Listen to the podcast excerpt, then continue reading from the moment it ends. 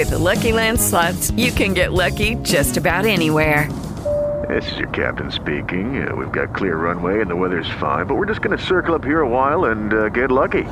No, no, nothing like that. It's just these cash prizes add up quick. So I suggest you sit back, keep your tray table upright, and start getting lucky. Play for free at LuckyLandSlots.com. Are you feeling lucky? No purchase necessary. Void where prohibited by law. 18 plus terms and conditions apply. See website for details.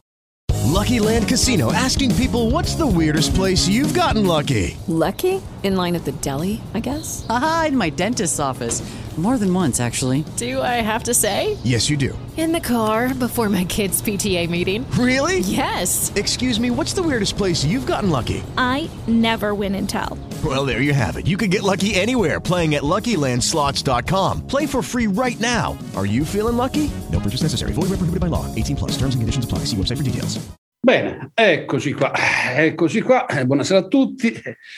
Eh, allora ringrazio i relatori, il dottor Gennaro Francione, il dottor Daniele Montedeone, il dottor Matteo Cannella, io sono Davide Cannella, investigatore privato eh, sul Generis. E naturalmente il dottor Eugenio Dorio che attualmente sta facendo alcune operazioni tecniche, quindi eh, mi ha lasciato a me come dire, il, l'onere e soprattutto l'onore di iniziare questa, questo webinar dal, dal titolo molto affascinante e con delle implementazioni di, di carattere eh, sociologico, ma anche di carattere, come dire, culturale di altissimo, ripeto, di altissimo livello. E, dunque, devo dirvi che siamo collegati anche in diretta Facebook, quindi abbiamo non soltanto noi qui che siamo eh, partecipanti a questo webinar all'interno di questa nostra stanza, ma abbiamo una stanza molto, molto più estesa, molto più grande, che quella del, di Facebook. Quindi ringraziamo Radio Caffè Criminale di averci dato questa possibilità sono sempre, in regia sono sempre molto attenti, molto cortesi e gentili, quindi grazie alla regia e grazie a Luca Cannella. Bene, allora io l'onere eh, di iniziare eh, questa argomentazione su Platone e le sfere del metaverso per la cyberdemocrazia. Bene, quando si parla di Platone qualcuno strizza il naso perché io mi ricordo ad esempio liceo, al liceo eh, il naso si strizzava quando si parlava di Platone, ma non ci rendiamo conto, anzi molti non si rendono conto, che quando si parla di Platone, eh, Platone ce lo troviamo dappertutto, nella minestra, ce lo troviamo al cinema, a teatro, ce lo troviamo dappertutto. Non dimentichiamo, non per ultimo, i famosi solidi platonici, i solidi che ancora oggi portano il nome di Platone, quindi un personaggio che non è completamente eh, dimenticato e non riguarda soltanto la sfera fi- filosofica eh, o la filosofia in eh, tout riguardano sicuramente un campo eh, molto vasto e adesso cercheremo di parlarne. Bene, a me è stato dato l'incarico di eh, come dire, iniziare la conversazione sul metaverso, iniziare la conversazione parlando di Platone. Eh, che dirvi di Platone? Eh, Platone, io ero indeciso se parlarvi di Platone giovane, ma il eh, Platone Giovane, parlando di Platone Giovane, avrei rischiato quello che lui ha rischiato eh, ad Atene, quello di essere preso a colpi di pomodori, perché non dimentichiamo che è stato veramente colpito a pomodorate quando ha cominciato a parlare del, eh, del eh, è e il non essere non è. Cioè, che vuol dire l'essere è? Guardate su queste due paroline magiche, l'essere è e il non essere non è c'è dietro un mondo intero, ma io naturalmente non vi parlerò eh, di, di, del, dell'essere e non essere, ve lo lascio a voi come compito, dice, ma che vuol dire l'essere e il non essere non è. Dicevo, dietro queste due parole c'è un mondo intero, un mondo che poi chi si concentrerà, chi avrà voglia di concentrarsi su queste due parole, scoprirà un mondo davvero nuovo, un mondo, un mondo diverso. Allora, eh, parlarvi di un Platone della maturità, Beh, il platone della maturità non, non credo che fosse pro- proprio, come dire, adatto alla, alla, alla serata e a questo webinar. Quindi cercherò, per quanto mi compete e per quanto mi possa riuscire, di parlarvi di Platone della maturità. Nel parlarvi di Platone della maturità, naturalmente vi devo parlare di un'opera di un dialogo platonico di, grande, di grandissimo spessore. Un'opera che ancora oggi è dibattuta, discussa, eh, ancora oggi mette in contrasto o in antitesi eh, vari modi di ragionare. Di quale opera vi sto parlando? Vi sto parlando della Repubblica di Platone. La Repubblica, dicevo, un'opera maestosa, un'opera con, eh, come ho detto poc'anzi, di grande implementazione che ancora oggi è divisiva. Un'opera che è stata definita, non, secondo me non correttamente, per un verso o per l'altro, è stata definita un'opera eh, comunista o addirittura un'opera nazista. Cioè che c'entra Platone con l'opera eh, comunista, con l'opera eh, nazista addirittura, il nazismo. E beh, c'entra perché c'entra relativamente, ma insomma c'entra secondo le ideologie, perché è un'opera che è stata, come dire, eh, molto apprezzata da un certo comunismo ed è stata altrettanto un'opera molto apprezzata da un certo nazismo. Eh, perché nell'interno dell'opera si parla anche di eugenetica, parolaccia brutta, difficile, anche se poi il risultato, diciamo, eh, l'eugenetica in realtà il termine greco, nel vero senso della parola, non è quello che noi giustamente prendiamo in considerazione, che è il termine pessimo, eh, terribile, eh, che si può attribuire all'eugenetica, ma in realtà eugenetica è un termine che ha a che fare sicuramente con EU nel bene, genetica, genetica del bene. Bah. Vabbè, questo poi mm, lascia a voi la decisione. È un bene dal punto di vista eh, genetico intervenire nell'embrione? Cioè nel senso che se eh, un genitore allo stato attuale, nei laboratori di oggi, nei laboratori di tutti giorni, di tutto il mondo si, op- si, a- si opera e si applicano questo tipo di operazione, possono intervenire nell'embrione per, come dire, eh, per evitare malattie genetiche?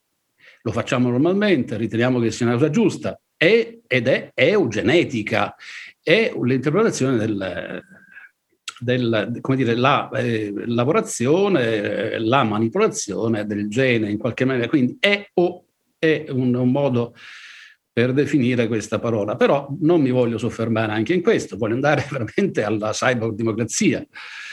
E l'opera eh, faraonica, enorme, enciclopedica di Platone, che è appunto la, la, la, eh, la democrazia di, di, di Platone, eh, eh, innanzitutto diciamo una cosa, che eh, Platone essendo discepolo di, di Socrate non, essere, non, poteva essere certamente un democratico.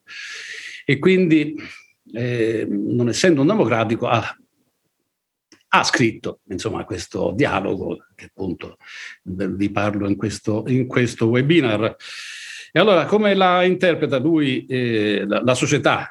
La società lui la interpretava come una sorta di piramide, una piramide fatta con tre livelli eh, precisi e ben distinti e separati l'uno dall'altro. E quali sono questi tre livelli che lui, il buon Platone, eh, immaginava e pensava?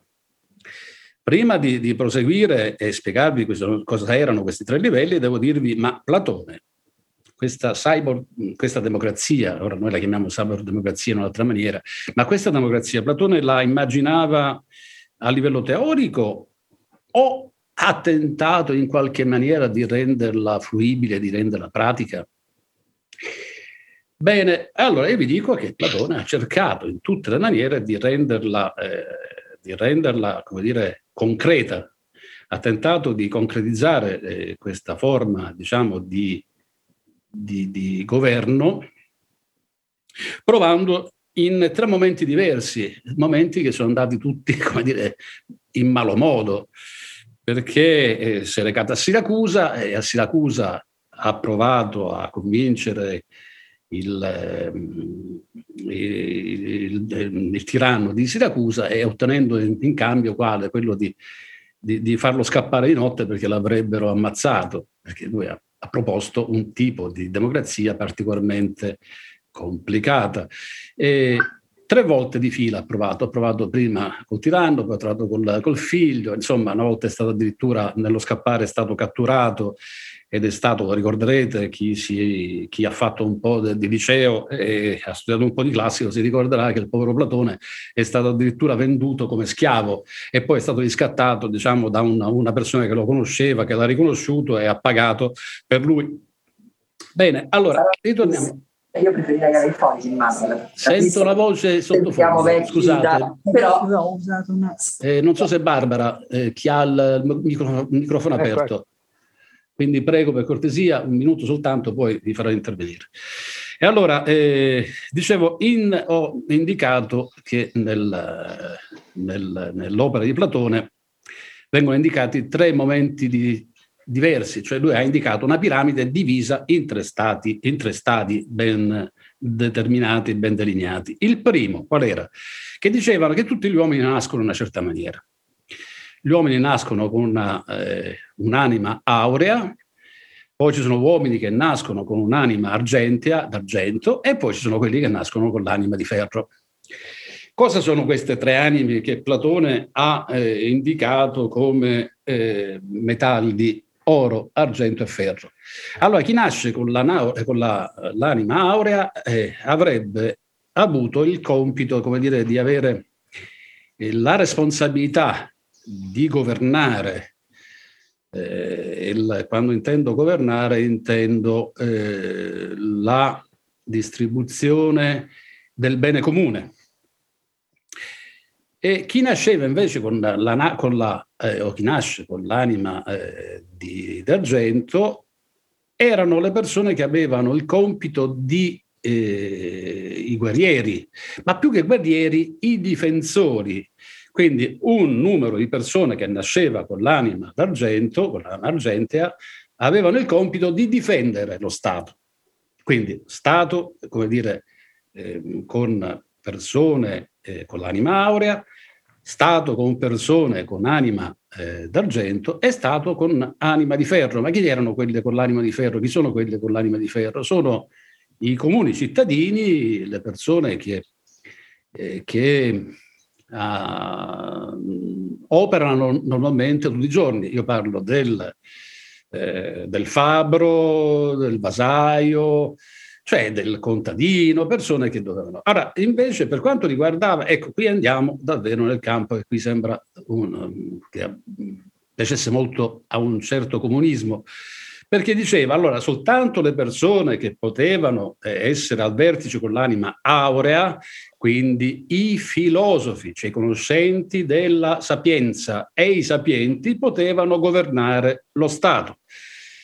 I sapienti e i militari dovevano essere, come dire, eh, pagati dallo Stato, dovevano vivere all'interno di case modeste e non faraoniche messe a disposizione dello Stato. Dovevano essere vestiti e rifocillati a spese dello Stato. Quindi anima aurea, anima argentea e anima di ferro dovevano lavorare e contribuire a questo tipo di, di cose. Bene, allora, naturalmente diceva anche questo, che non si può naturalmente avere come eh, governanti, quindi con, la, con l'anima aurea, o le persone che hanno capacità, come dire, di conoscenza delle cose, quindi i sapienti, i filosofi, in questo caso quelli che governano. Sotto non potevano nascere, ecco, non poteva essere, questo, eh, diciamo, questa parte della piramide non poteva essere governata da un altro tipo di, eh, di persone. Queste persone non potevano andare, essere, eh, ehm, assurgersi a comandare il, la Repubblica e comandare la, il popolo perché non, se non fossero stati, anzi se fossero stati, come dire, persone che, di un censo particolare. E questo tipo di, eh, dire, di persone col censo particolare, con tipo particolare di, dire, di onorificenze, definiva questo tipo di democrazia, definiva timocrazia. Quindi una democrazia formata, una timocrazia formata da gente dal censo piuttosto elevato. Quindi non voleva che ci fosse gente del censo elevato, voleva invece che ci fossero i filosofi, gli amanti del sapere. Naturalmente poi eh, saremmo passati a caduta all'oligarchia, alla monarchia e poi infine all'anarchia. Ebbene, eh, che dirvi? Allora, anima aurea, ava d'argento, anima eh, naturalmente di, di bronzo. Ma perché dicevo piaceva ai comunisti? E piaceva ai comunisti perché dicevano che allora eh, non solo dovevano essere eh, all'interno della, di questa, diciamo, questa forma democratica, come la, la, interpretava lui, essere pagati, ma addirittura dovevano avere anche le case messe a disposizione e non solo le case, ma anche le donne, a cui dava poteri particolarmente importanti all'interno di questa organizzazione. Ma le donne dovevano fare figli con tutti quelli che facevano parte, diciamo, della parte eh, alta di questa piramide. Quindi le donne devono essere tutte a disposizione e i figli tutti a disposizione. Attenzione, qui vedete che nasce un gran, un gran, una gran commistione, perché questi figli sarebbero poi stati destinati, chi aveva l'anima aurea, l'anima aurea a diventare eventualmente un, dire, un governante, chi, non, chi aveva l'anima invece di ferro andava a fare il contadino, andava a fare il... e chi aveva l'anima argento andava a fare il militare. E, se non è questa, ditemi voi, se non è questa una forma, come dire, di, eh, come dire, di, di qualcosa che somiglia molto a quello che accadde, credo, nel 43, 42, 43 a Norimberga. E che c'entra Norimberga? Vi ricorderete quando un certo folle di nome Adolf Hitler voleva la razza ariana.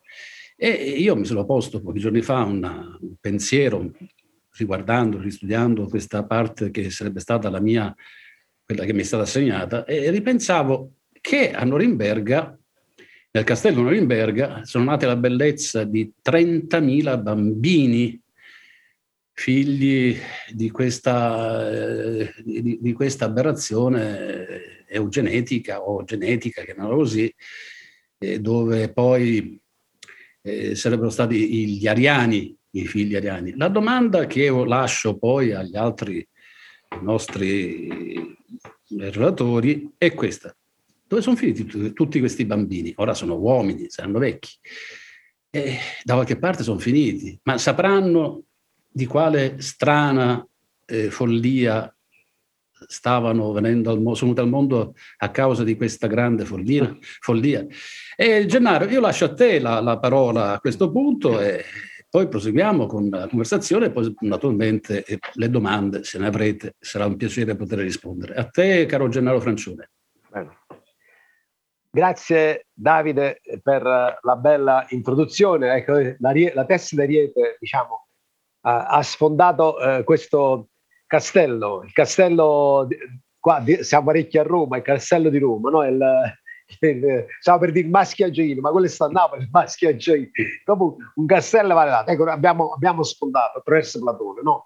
Va bene, ci siamo ehm, consultati prima eh, un po' tutti e dice che c'entra Platone? E Platone c'entra perché, eh, almeno per quanto mi riguarda, quando eh, stavo in macchina e tornavo proprio da Napoli, dove ho incontrato mia madre, e sentivo parlare una trasmissione della radio di questo metaverso, no? Ma, ma che è questo metaverso? No? Capivo il verso che sta sopra, no? E allora ho cominciato ad interessarmi al metaverso, ho cominciato a, ad avere eh, alcune informazioni. Allora, ehm, la mia idea principale, come adesso rimane tale, cioè quindi è di interpellare degli amici eh, esperti per ehm, farmi raccontare, perché appunto poi, più, secondo me, guarda, il modulo delle cose, ma io mi diverto più quando devo imparare delle cose nuove che non quando di cose che già so, che già ho detto altrove, insomma, in definitiva. No? Quindi, eh, allora, Daniele Monteleone, Matteo Cannella ci erudiranno su alcuni aspetti del, del metaverso. Però, mentre stavo in macchina a sentire un po' di musica intervallata con questa cosa del metaverso, mi è venuto subito in mente l'idea della uh, cyberdemocrazia, no? per la quale With lucky landslots, you can get lucky just about anywhere. Dearly beloved, we are gathered here today to. Has anyone seen the bride and groom? Sorry, sorry, we're here. We were getting lucky in the limo and we lost track of time. No, Lucky Land Casino, with cash prizes that add up quicker than a guest registry In that case, I pronounce you lucky. Play for free at LuckyLandSlots.com. Daily bonuses are waiting. No purchase necessary. Void where prohibited by law. 18 plus. Terms and conditions apply. See website for details. Lucky Land Casino asking people, "What's the weirdest place you've gotten lucky?" Lucky? In line at the deli, I guess. Aha, in my dentist's office. More than once, actually. Do I have to say? Yes, you do. In the car before my kids' PTA meeting. Really? Yes. Excuse me, what's the weirdest place you've gotten lucky? I never win and tell. Well, there you have it. You can get lucky anywhere playing at LuckyLandSlots.com. Play for free right now. Are you feeling lucky? No purchase necessary. Void where prohibited by law. 18 plus. Terms and conditions apply. See website for details. Ho creato un gruppo, eliminiamo il Parlamento. No? Quindi non saltato sulla sedia, però eh, l'eliminazione del Parlamento è, è, è la, via, la, via, maestra, diciamo così, eh, neoilluministica per attuare la reale democrazia. Eh, di questo ho già parlato spesso con Daniele, che era entusiasta, eh, diciamo, con cui praticamente abbiamo progettato una, una, realizzazione nel concreto, ma voi sapete che certi progetti sono difficili da realizzare nel concreto perché, soprattutto questo, perché comporterebbe una rivoluzione socioculturale politica che eh, ovviamente richiederebbe dei mezzi. E noi i mezzi abbiamo quelli che abbiamo e quindi l'unico mezzo che abbiamo è il settimo potere, internet. Allora, eh, intanto ecco, il settimo potere, già eh, comincio ad illustrare la mia catalogazione, cioè come faceva Platone, ma che poi era una, un'abitudine greca, noi siamo della Magna Grecia, eh, usavamo delle catalogazioni che però non sono fine a se stesse, ne potremmo fare altre, no? ma sono le catalogazioni, come ha fatto Aristotele con la natura addirittura, che servono eh, a darci eh, delle, mh, de, dei punti di riferimento, de, delle scatole in cui inserire eh, i nostri pensieri, le nostre meditazioni, i nostri discorsi. Quindi allora, per eh, raccontarvi che cos'è questo, questo, che poi appunto ecco adesso tra poco presenterò qua, demosfera, voi al contrario, demosfera versus demopiramide, vi eh, comincerò a parlare di questa catalogazione che ho fatto dello Stato. No? Quindi l'ho diviso in sette parti, un bel numero, sette, un numero perfetto, sette. E quindi l'ho diviso in sette parti. E quindi abbiamo, prima di tutto, il Parlamento. Una, una, questa è una democrazia. Il Parlamento, poi abbiamo il governo, il secondo potere, poi abbiamo il terzo potere, eh, la magistratura, poi abbiamo il quarto potere che eh, sono i giornali, la carta stampata, questo di quarto, quarto potere mi è derivato soprattutto dai film che ho visto al quarto potere con Orson Welles, poi abbiamo il quinto potere, altro film ehm, terrificante in cui il giornalista alla fine si suiciderà in diretta, e poi abbiamo il sesto potere che ho, ho fuso, dove ho fuso banche e, e finanza. Questo, e poi, ecco, questo è l'ultimo potere che abbiamo, il settimo potere. Cioè, ritengo che una democrazia attuale, che è una pseudodemocrazia, l'unico potere che ha il popolo reale è, la, è il settimo potere.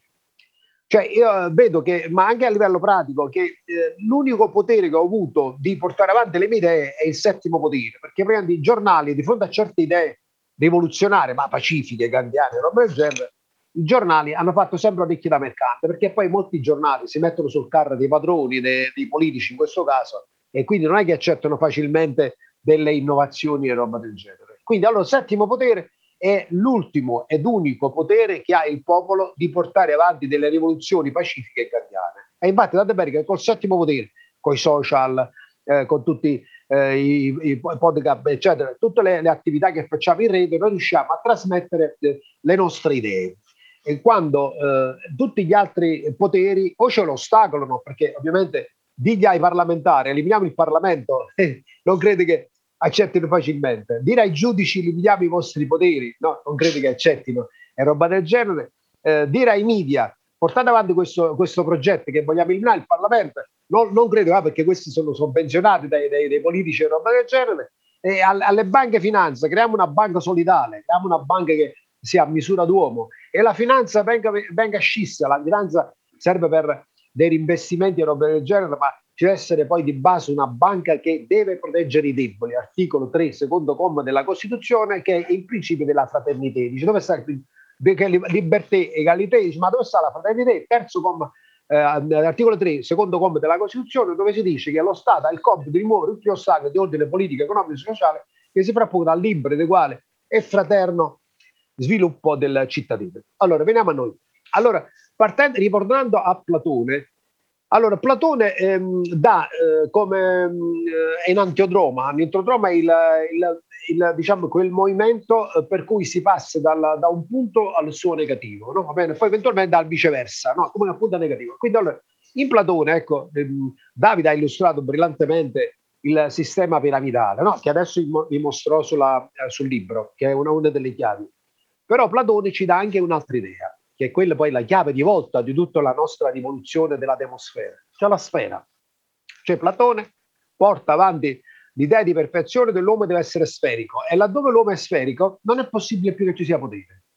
Perché laddove c'è il potere c'è appunto la piramide. Quindi la piramide è ancora uno stato precedente alla democrazia. Allora infatti per rispondere al quesito siamo in democrazia oppure no, bisogna dire siamo in piramide? Sì, siamo in, in, un sistema piramidale e quindi come tale paramassonico e quindi come tale non c'è democrazia. Perché allora vediamo, allora, intanto vi voglio illustrare la copertina perché attraverso la copertina voi potete vedere queste idee. Quindi allora vedete qua eh, c'è una piramide, no? questo è un vecchio, vecchio disegno che ho utilizzato perché eh, ho utilizzato questa copertina stile steampunk, no? dove si uniscono dei motivi eh, antichi con delle tecnologie moderne. E quindi c'è questa piramide dove grosso modo però per semplificare, perché ce ne, ce ne sono anche altri disegni, sopra ci stanno le classi forti, praticamente, no? compresi i politici. Nel mezzo ci stanno le, le classi medie, va bene?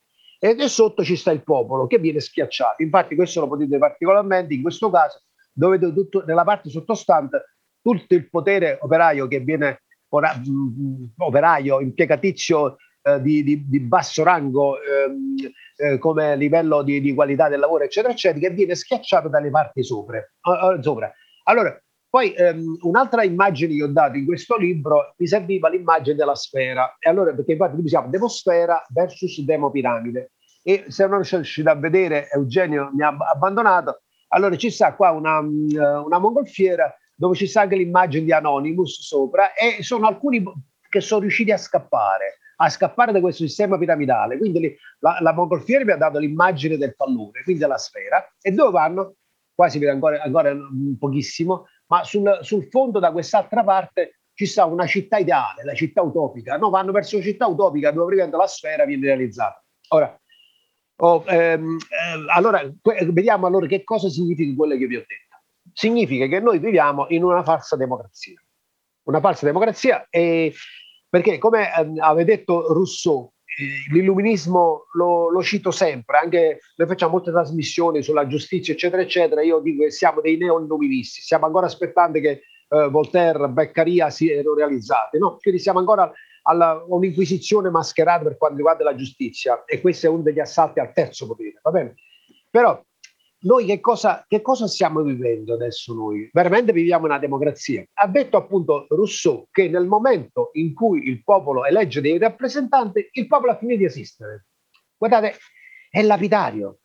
C'è una di quelle cose là che veramente state cioè, vacante in questi crepuscoli, se non in buio, improvvisamente leggete questa frase qua e dice, ma questa aveva, dico napoletano, chissà aveva capito tutte cose, aveva capito tutto sto Rousseau in due frasi aveva capito che nel momento in cui io delego qualcuno a darmi a rappresentare il Parlamento, io non esisto più. Allora adesso vediamo, ma è vero che non esistiamo più? Non esistiamo perché praticamente andiamo da, io da qualche parte ho parlato proprio di bluff della democrazia rappresentativa. Infatti, eh, un altro dei, dei, dei, concetti che voglio esprimere qua è che noi dobbiamo portare al posto della democrazia rappresentativa la democrazia partecipativa cioè non più rappresentanti, ma democrazia in cui il popolo direttamente eh, è, crea le leggi. Il popolo elegge, crea le leggi. Dice, ma questo è impossibile, roba del genere. Non è impossibile.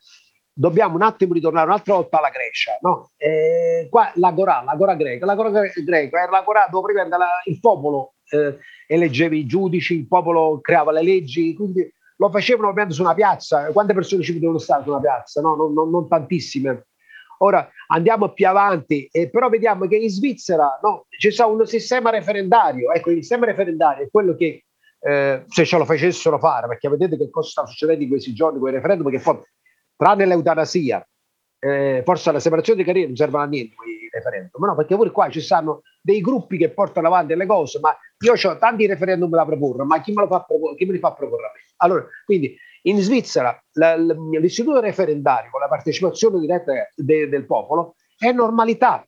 Si sono decise molte cose sulla, sul nucleare, eh, sull'armamento di difesa della Svizzera, sull'uscita, da, su non entrare nell'euro e queste belle cose. Noi, tra l'altro, figurate se ci hanno interpellato in una cosa così grave come l'euro, figurate se ci hanno mai messo sottoposto a referendum, ma hanno fatto tutto loro. No? Per me l'euro è uno, lo sfasciamento di, di, una moneta praticamente, no? perché hanno al posto di una moneta che valeva eh, uno, l'hanno, hanno, poi l'hanno dimezzato come valore, ma non è questo il punto, se lo dilaghiamo. No, va ok. Allora, dicevo, in Svizzera poi c'è stata addirittura una città dove ancora si vota per alzata di mano roba del genere. Allora, è mai possibile allora nell'epoca eh, moderna, attuale, postmoderna, che il popolo leg- faccia direttamente le leggi? Certo, l'internet. Quello che adesso facciamo sui social, quello che stiamo facendo adesso, eccetera, eccetera, che non porta a nulla. Molta gente si sfoga, ah, il ministro qua, il ministro là, poi non porta a nulla perché un ministro è sempre là. Quello dice, se perdo il referendum non mi presento più e lo troviamo dopo, dopo 20 anni, troviamo allo stesso posto. No? Quindi, allora, quindi allora una presa per i fondelli, una, una, una, una serie non di DL, ma una serie di eh, P, eh, PPF, presa per i fondelli, continua, va bene, ok? E allora diciamo che il, il popolo può, il popolo può attraverso internet. No, adesso abbiamo tanti avanzamenti, il, la possibilità del, della PEC, dell'identità digitale, roba del genere. E allora che cosa ci vieta a noi di eh, il liquid feedback? Che cos'è il liquid feedback? No, va bene, non, mo, molti qua mi, lo sanno benissimo, ma comunque qualcuno che si sta seguendo. Il liquid feedback è un mh, mm, procedimento per cui praticamente delle decisioni vengono prese assolutamente alla pari. Questo sia nel campo mh, di un'attività eh, privata che ecco, nel, nel pubblico, no? Perché come adesso non c'è liquid feedback, c'è chiamato solid feedback. Perché una volta che tu hai dato il voto a uno, praticamente il tuo voto è pietrificato, cioè quello ormai si è assicurato eh, del, del, tuo voto, del fatto che tu, quello che tu volevi realizzare, non ti frega niente. Allora, vediamo allora se è possibile concretamente realizzare questo, queste cose, ma prima vediamo il trucco sono trucchi autentici della democrazia parlamentare. Eh, ci sono molt, molte trappole, eccetera, che fanno quando fanno le leggi, ma di quello non voglio parlare, se no mi dilungo. E voglio andare nei principi, nei principi base. Allora, vedete, eh, ci sta, la, parliamo del mandato con rappresentanza e del mandato senza rappresentanza. Allora, il mandato con rappresentanza, uno eh, senza rappresentanza, come adesso, io voto una, un'area, un'area X, la sinistra, la destra, il centro, l'estrema destra, l'estrema sinistra, eccetera, eccetera, ma è un voto vago, perché alla fine poi io che cosa ho votato? Ho votato un, un vago movimento, ma non un movimento può dire, che poi sono partiti, e poi diciamo che i partiti sono deleteri, i partiti, partiti di questo giro vanno completamente messi fuori legge. Allora, ho votato qualcosa, il mandato con, il mandato con rappresentanza, ma se ci fosse, ma dirmi voi come può un uh, delegato uh, riuscire ad esprimere la rappresentanza di ogni singolo cittadino che l'ha votato su ogni singolo argomento. Al di là di questo, quando questi signori vanno in Parlamento e fanno le leggi, no? allora proprio nell'ambito della, della fusione, della fusione uh, caotica, no? che poi è già caotica in sé, il fatto di mettere in testa, facciamo che sono tutto in buona fede, mettere insieme tutte queste teste, ma figuratevi quando dietro tutte queste leggi che devono fare, ci sono gli interessi economici, interessi privati, il parlamentare che deve mantenere il tempo per la, per la pensione come si deve, roba del genere, un sacco di soldi, roba del genere, il parlamentare che c'è dietro la lobby che l'ha portata avanti, roba del genere.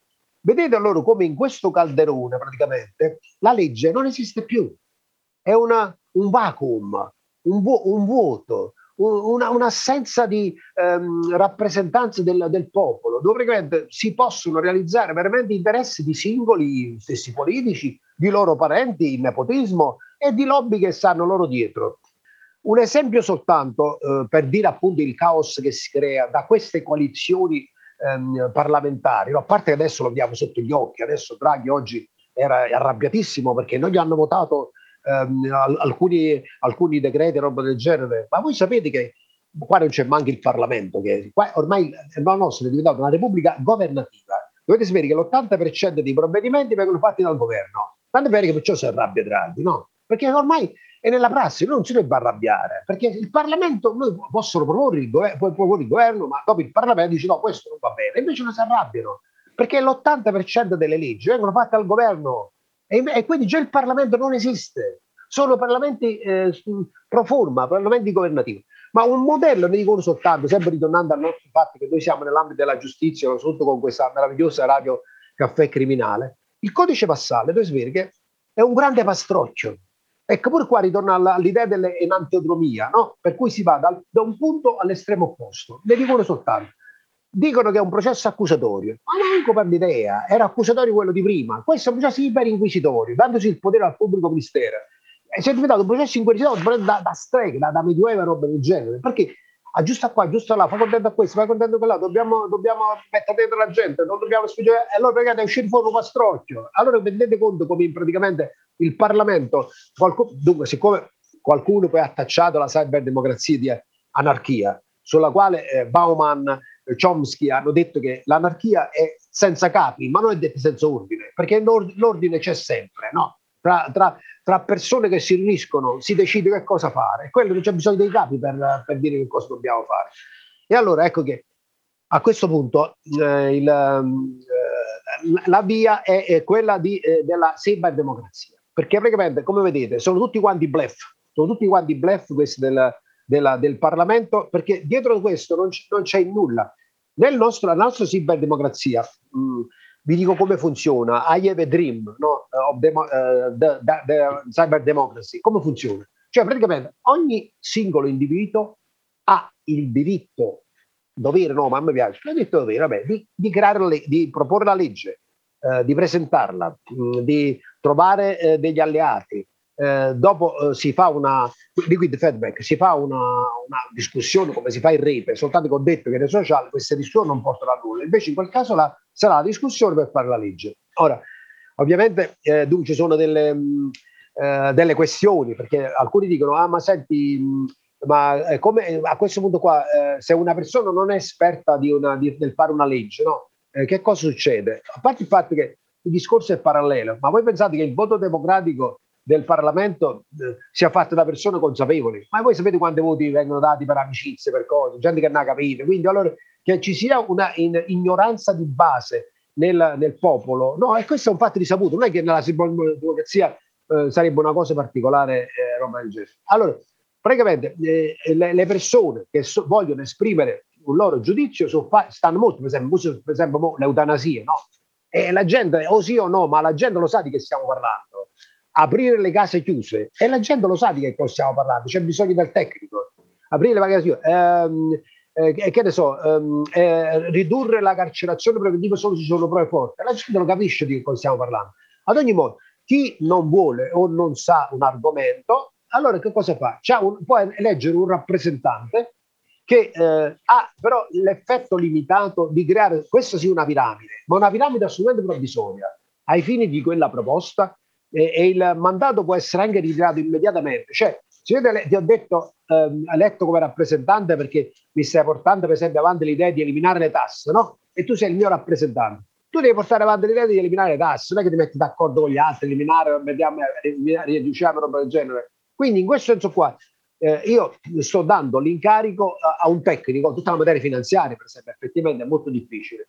Quindi sto dando incarico eh, per fare questo. Oh, eh, in questa operazione, ah, dico, allora adesso avrà fatto una parentesi, questo, questo demosfera.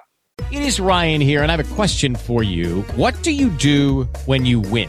Like, are you a fist pumper? A woohooer, a hand clapper, a high fiver. I kind of like the high five, but if you want to hone in on those winning moves, check out Chumba Casino. At ChumbaCasino.com, choose from hundreds of social casino style games for your chance to redeem serious cash prizes. There are new game releases weekly, plus free daily bonuses. So don't wait. Start having the most fun ever at ChumbaCasino.com. No purchase necessary. VGW. Void were prohibited by law. See terms and conditions. 18 plus. Hey guys, it is Ryan. I'm not sure if you know this about me, but I'm a bit of a fun fanatic when I can. I like to work, but I like fun too. It's a thing. And now the truth is out there. I can tell you about my favorite place to have fun. Chumba Casino. They have hundreds of social casino style games to choose from with new games released each week. You can play for free anytime, anywhere. And each day brings a new chance to collect daily bonuses. So join me in the fun. Sign up now at ChumbaCasino.com. No purchase necessary. BGW. Void were prohibited by law. See terms and conditions. 18 plus. Sono intervenuti eh, vari autori, diciamo coautori, diciamo, che è curato da me, Allora c'è l'avvocato Angelo Greco, che è molto sensibile a tutta la, ehm, la materia della, dell'informatica, dell'internet, roba del genere. poi c'è eh, Atos Gualazzi che era il capo del partito dei pirati. Quelli che non sanno non si spaventano, i pirati non è che noi assaltiamo, loro assaltano le diligenze roba del genere, o le navi, no, le navi da carico, eccetera. No, i, i pirati anzi sono stati rappresentati mh, dentro ai parlamenti eh, europei, in Germania per esempio, no? anche se poi in definitiva, eh, essendo meno forti, non hanno potuto portare avanti tutte queste idee della cyberdemocrazia. Poi c'è Michele Morini, che è un bravissimo operaio, molto in gamba, molto addentro uh, alle cose della, della, politica profonda, che era, una, era una, un, un 5 stellino, non so come si dice, ma è del Movimento 5 Stelle, che racconta sia l'ascesi, questo era un giovane, non un giovane, eh, ancora giovane. Allora, eh, prima racconta di come si è impervorato di questo Movimento 5 Stelle e poi dimostra come piano piano questo eh, 5 Stelle ah, si è rivelato solo un bluff. Infatti, quando qualcuno dice, ah, ma questo fatto del, della cyberdemocrazia l'ha detto il Movimento 5 Stelle, ma quando mai? Il Movimento 5 Stelle ha creato un, movimento, un partito intermedio, noi siamo contro i partiti.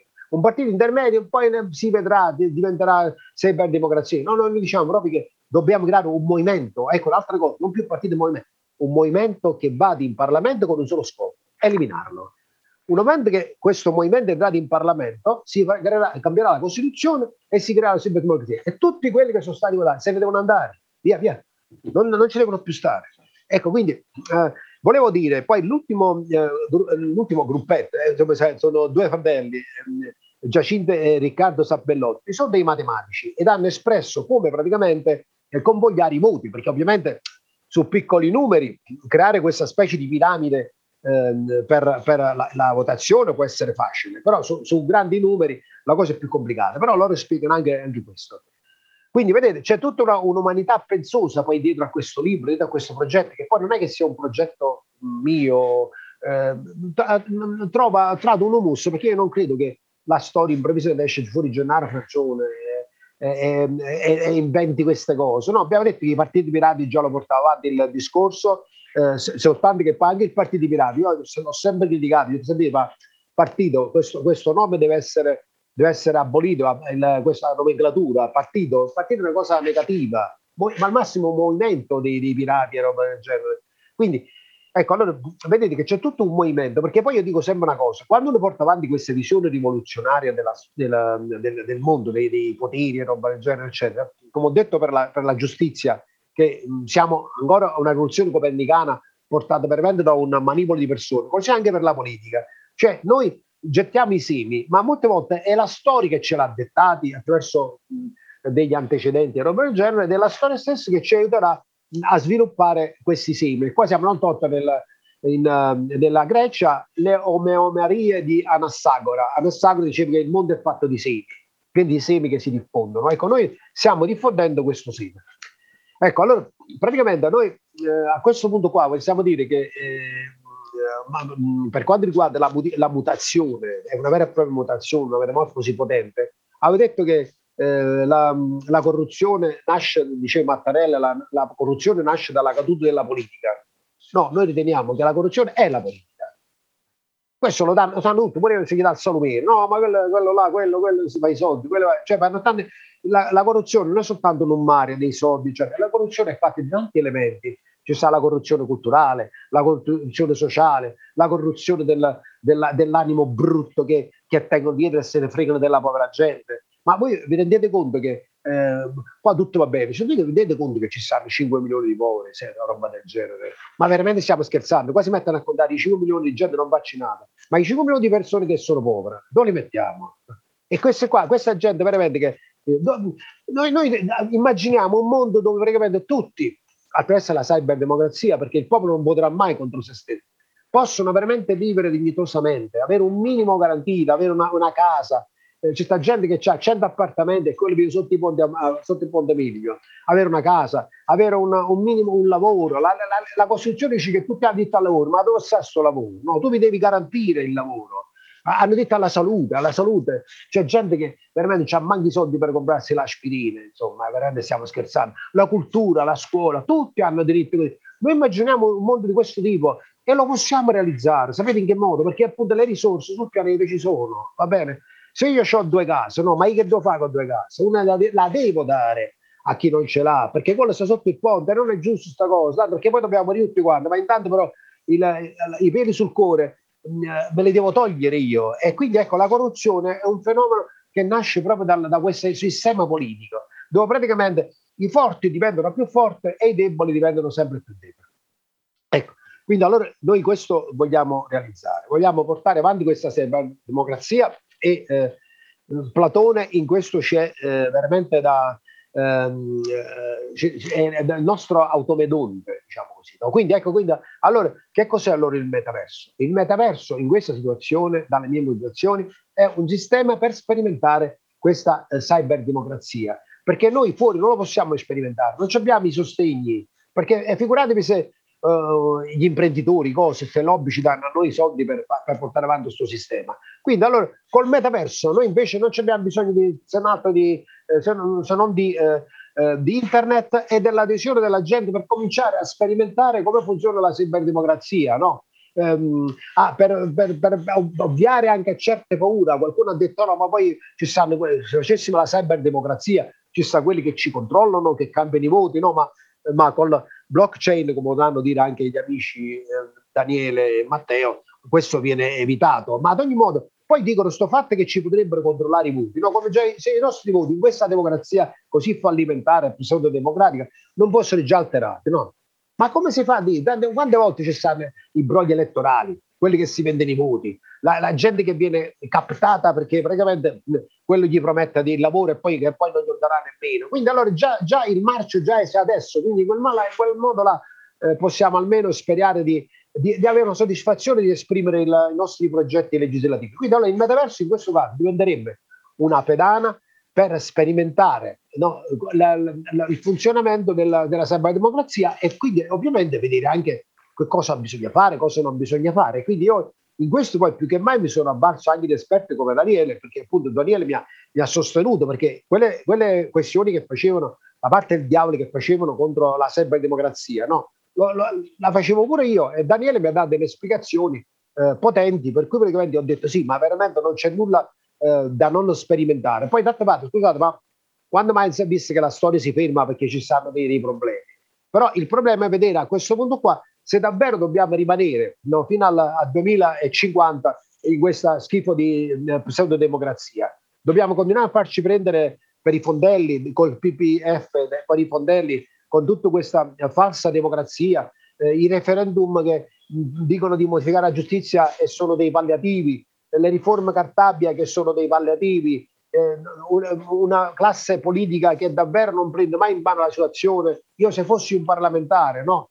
Ma è la prima cosa che farei, cercherei di dare lavoro a tutti, ci sta il lavoro, ci stanno i sistemi, no? E qua dovremmo aprire come la, mm, la, la, la tavola della, de, de, della forza rossa da, da, da, dai russi eh, nel suo tempo, però erano senza computer, per cui si riesce a creare lavoro per tutti praticamente, perché eh, attraverso delle, delle, tavole si riesce a fare in modo che ognuno possa avere un lavoro e roba del genere. Quindi allora, beh, poi l'ultima cosa, poi, poi semmai non so se c'è stato un altro giro dopo, allora voglio dire che d'altra parte noi eh, siamo, un'altra cosa che faceva Platone, parlava di bellezza, no? Bene. E quindi noi stiamo portando avanti la bellezza di questa nuova cyberdemocrazia, dove veramente ci liberiamo dai politici, per me eh, il giorno in cui se ne andassero dal Parlamento, noi sarei tra i primi, mi armerei di pomodori e di uova fresche, ah, perché il fresco glielo voglio dare, no? è come le farei passare sotto alle forche caudine, una piccola soddisfazione. Chiameremmo tutti gli artificieri di Napoli, faremmo scoppiare un po' di, di fuochi d'artificio. E eh, eh, beh, levatemi questa soddisfazione prima di morire, no? che io possa partecipare con uova fresche, pomodori, altre cosettine sempre leggere, per buttarla addosso a sti politici. No? Poi ognuno se ne vada, ma soprattutto una volta che passa da Porco Caudino, ci richiede i soldi dietro, aridateci i soldi, come si dice a Roma, no? aridateci i soldi, tutti questi soldi, questi si vogliono, cerca di fare la pensione, roba del genere, 35 mila euro, che, bene, manca, manco uh, i 100 euro per mangiare, ma, ma dove mai si è visto? Che sistema è questo? Buttiamola, io sono un drammaturgo, buttiamo la maschera. Bene? Questa è una mascheratura, questa, questa um, politica eh, della, della, democrazia è una mascheratura, questo è un eterno bluff. Allora, quindi, tornando alla bellezza, noi stiamo progettando un progetto di bellezza e siamo sicuri con Dostoevsky che la bellezza salverà il mondo. No, intanto però con voi questo pomeriggio mi sta dando un po' di bellezza, mi sta salvando il pomeriggio. Grazie. Bene, grazie Gennaro. E adesso ti faccio strizzare un po' il naso perché lì per lì mi sembravi già Roberto Casaleggio, le cose che dicevi. Vai, vedi, sta strizzando Eh, il ah. Dio ce ne guarda, Dio, buonanima, Dio, ce, Dio, Deo, E per un certo verso devo dirti, hai ragione, perché quando parli appunto che c'è stato, dice, beh, il voto si è pilotato, ma tu te lo ricordi perché sei giovane come me, siamo diversamente giovani, eh, diciamo, ti Mi ricorderai... devi di un- rispetto perché ho un po' di più di te, dai. dai, dai. Allora, tu ricorderai Achille Lauro, vero? No? Il cantante Achille Lauro. Ti ricorderai una scarpa a secondo quando voti a Napoli, facevano una scarpa, se voti, ecco, per dirti già per dire Ah, dava le, sca- dava le sca- no, dava le scarpe per fargli le scarpe dopo. un- una scarpa prima di votare e l'altra dopo che, ave- che- che Ah, così faceva, non E così faceva Achille Lauro, tanto per non fare nomi, visto che non ci sente nessuno. Adesso niente scarpe, solo sole. Solo, vabbè, solo sole, sole, sole, come dicono a Napoli.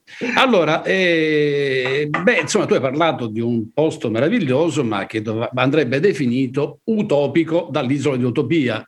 E Utopia è un'isola che non è mai esistita, un'isola che, anzi, Platone, diciamo le cose, Platone non ha mai parlato di utopia perché il termine utopia è un termine piuttosto recente, nasce nel Settecento, una storiella di uno che si fa lasciare in un'isola in mezzo all'Atlantico, poi si fa ripigliare, lui avrebbe governato l'isola, era solo per governare, meglio di lui. Vabbè, visto che parliamo di cyberdemocrazia. E U, quindi eh, utopia, eh, dove non c'è, e O del bene, eh, qui parliamo del, del- del, eh, greco classico. Io a questo punto, visto che parliamo appunto di eh, democrazia, di cyberdemocrazia e naturalmente chi meglio di Daniele Monteleone ci può illustrare il suo pensiero. Quindi, se permettete, io darei la parola al dottor Daniele Monteleone che ci illustrerà sua, un suo pensiero. Prego Daniele, a te la- la parola, grazie.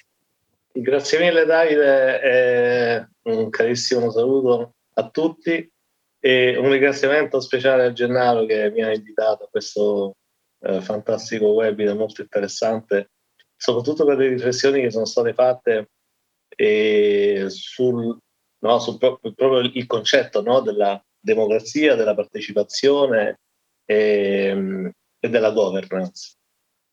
Eh, quello che faremo oggi, adesso io voglio condividere la presentazione per cui magari mi date un segnale se si vede, perfetto. è visibile. Sì, sì.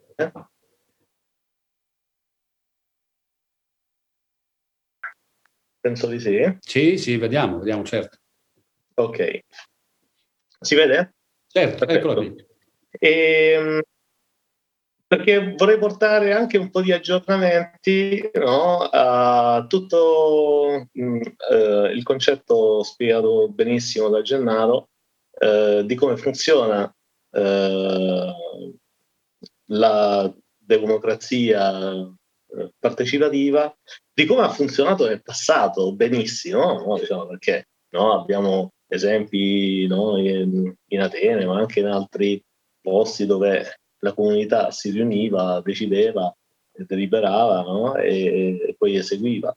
Quindi eh, que- quello che dovrebbe essere la vera democrazia.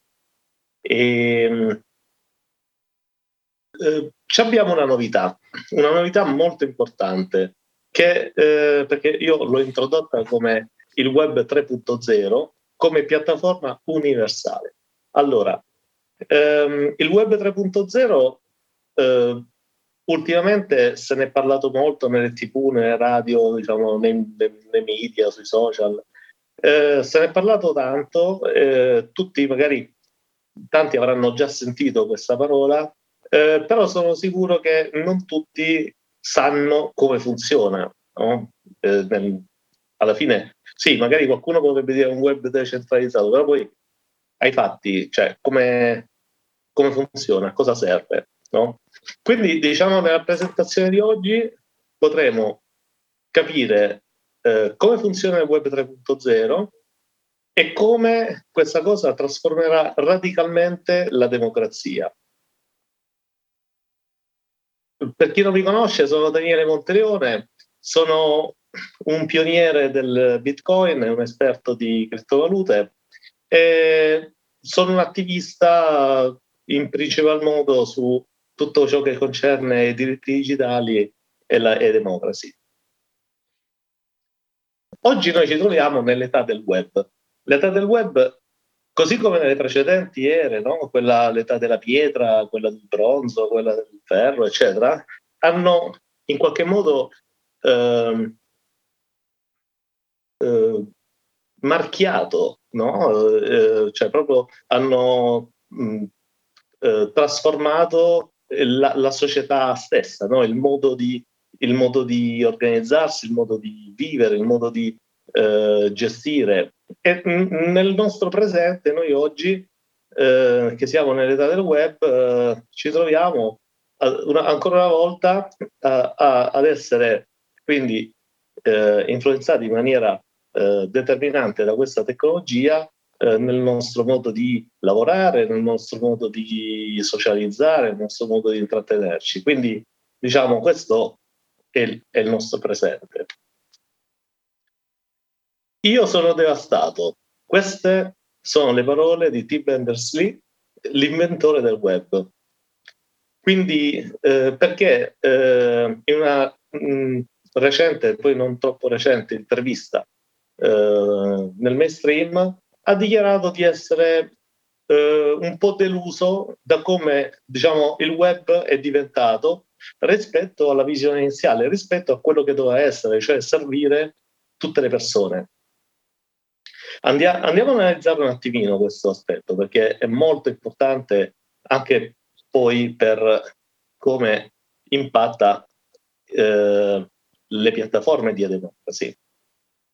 Noi viviamo oggi in una estrema concentrazione di dati. Per come il Web 2 è diventato, abbiamo delle enormi company che gestiscono dati di milioni di utenti e eh, periodicamente, a intervalli diciamo, abbastanza regolari, eh, c'è qualcuno che entra, quindi ci stanno degli hacker che espongono questi dati e acquisiscono gli accessi di questi mega server e riescono quindi a eh, catturare eh, informazioni di centinaia di milioni, ecco, in alcuni casi mezzo miliardo, eh, miliardi di, di utenti. No? Quindi abbiamo dei data breach oggi che non ci sono mai stati nella storia.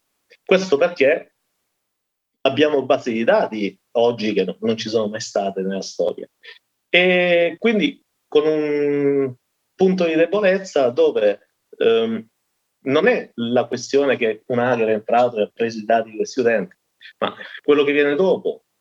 Quello che viene dopo è che questi utenti diventano vittime, vittime di eh, furto di identità, vittime di furto di, di, di denaro, vittime di eh, phishing, altre, altre tipologie di attacchi informatici. Quindi questo è solo l'inizio, cioè il data breach è solo l'inizio poi di una lunga serie, una lunga catena di crimini no? e di abusi che vengono fatti su, diciamo, sui dati de- delle persone. Um, It is Ryan here, and I have a question for you. What do you do when you win? Like, are you a fist pumper? a woohooer, a hand clapper, a high fiver. I kind of like the high five, but if you want to hone in on those winning moves, check out Chumba Casino. At ChumbaCasino.com, choose from hundreds of social casino style games for your chance to redeem serious cash prizes. There are new game releases weekly, plus free daily bonuses. So don't wait. Start having the most fun ever at ChumbaCasino.com. No purchase necessary. VGW. Void were prohibited by law. See terms and conditions. 18 plus. Judy was boring. Hello. Then Judy discovered ChumbaCasino.com. It's my little escape. Now Judy's the life of the party. Oh, baby, Mama's bringing home the bacon. Whoa, take it easy, Judy. The Chumba life is for everybody. So go to ChumbaCasino.com and play over 100 casino style games. Join today and play for free for your chance to redeem some serious prizes. chumba ChumbaCasino.com. No purchase necessary. Void where prohibited by law. 18 plus terms and conditions apply. See website for details. Chi conosce le banche sa che nel momento in cui porta i soldi in banca, eh, i soldi che porti in banca non sono più i soldi tuoi. No? Diciamo, questo l'abbiamo, l'abbiamo capito. E allo stesso modo funziona con i social network. I, i dati che tu metti nei social network eh, non sono più tuoi perché eh, c'è qualcun altro che li gestisce, c'è qualcun altro che decide come devono essere utilizzati, c'è qualcun altro che ne trae profitto e c'è qualcun altro che eh, decide anche se tu stesso puoi accedere ai tuoi dati. E quindi stiamo parlando dei gestori di queste mega piattaforme. Quindi qua si scatena no? eh, the social dilemma, cioè si scatena un, un, un quesito fondamentale, cioè che queste mega piattaforme, queste mega company ehm, diventano, eh, come nel caso ecco, di Gennaro, diventano il giudice, diventano eh, il pubblico ministero, diventano la difesa, diventano la giuria, diventano no, eh, il law enforcement, no, la forza di polizia, cioè eh, ricoprono tutti i ruoli no, all'interno di questo mondo virtuale fatto da comunque relazioni reali, fatto da interessi reali di lavoro, di business, di, eh, di affetto, eccetera. E loro eh, a questo punto, eh, eh per, per, un, eh, per, una forza, diciamo, eh, te- tecnocratica su queste piattaforme, ehm, ne fanno il bel e cattivo tempo, si, si sostituiscono ai meccanismi di giustizia, praticamente. Eh, cosa succede uh, riguardo le piattaforme di democracy? Uh, le piattaforme di democracy che sono state iniziate e hanno lavorato in questi, in questi, soprattutto in questi ultimi dieci anni, con successo, devo dire, purtroppo soffrono degli stessi problemi di design del web 2.0. quindi spesso non per colpa di chi gestisce queste piattaforme, ma proprio per, per motivi intrinseci intri- de, de, del, come dell'architettura del, del web 2.0, del web attuale, quello che viene utilizzato. E quali sono queste, eh, questi punti di debolezza eh, delle, di queste piattaforme?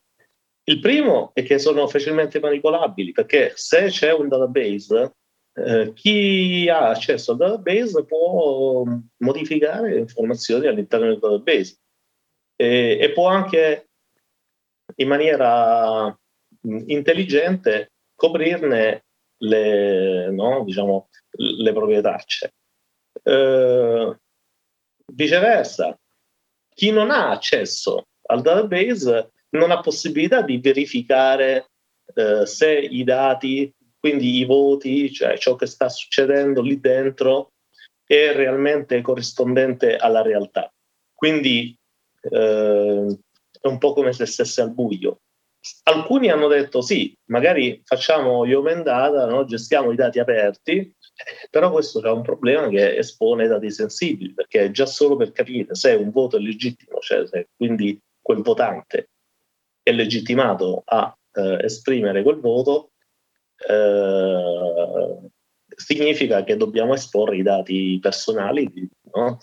eh, di, di, quel votante. Per cui eh, qui abbiamo un, un, un, una piccola contraddizione, cioè non possiamo, cioè più abbiamo trasparenza e più eh, dobbiamo esporre dati sensibili e non, non sempre eh, vogliamo questo perché eh, chi sta votando potrebbe diventare a sua volta un bersaglio magari di chi ha interessi diversi. Quindi un altro fondamentale diciamo, eh, punto di debolezza è il vantaggio tecnocratico dei gestori della piattaforma. Da quale punto di vista? E, ehm, perché qua abbiamo praticamente due eh, tipologie di votanti, no? l'elite che ha accesso alla piattaforma, che quindi ha accesso mh, eh, alla gestione della piattaforma e tutti gli altri.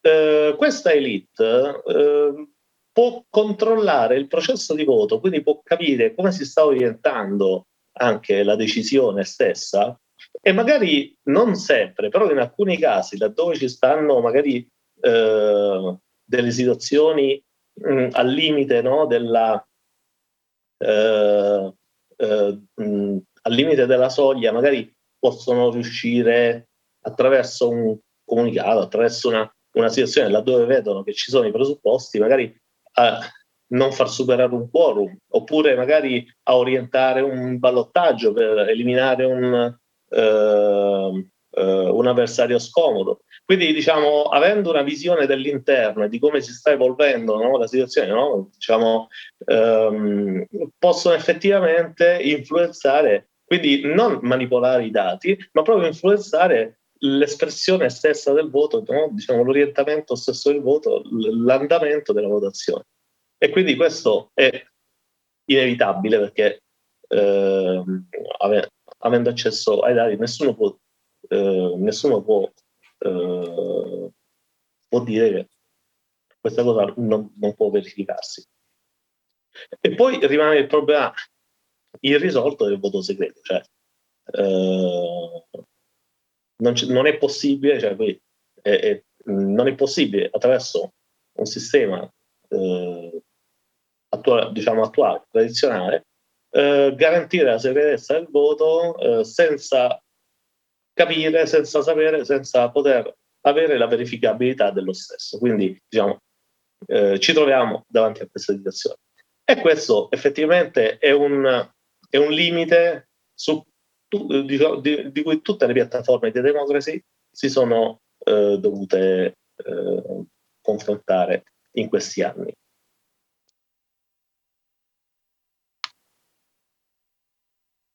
Come possiamo quindi riparare a questi, eh, a questi limiti? Come possiamo sistemare questi, tutte queste, eh, come possiamo eh, sistemare diciamo, eh, eh, tutte queste difficoltà di cui abbiamo parlato poc'anzi, no? quella dell'enorme eh, accentramento dei dati, vulnerabilità, data breach e mh, abuso no? delle piattaforme di controllo, eccetera. Attraverso una nuova tecnologia che eh, è la blockchain. Eh, per capire di cosa si tratta, io faccio sempre l'esempio di eh, Newton.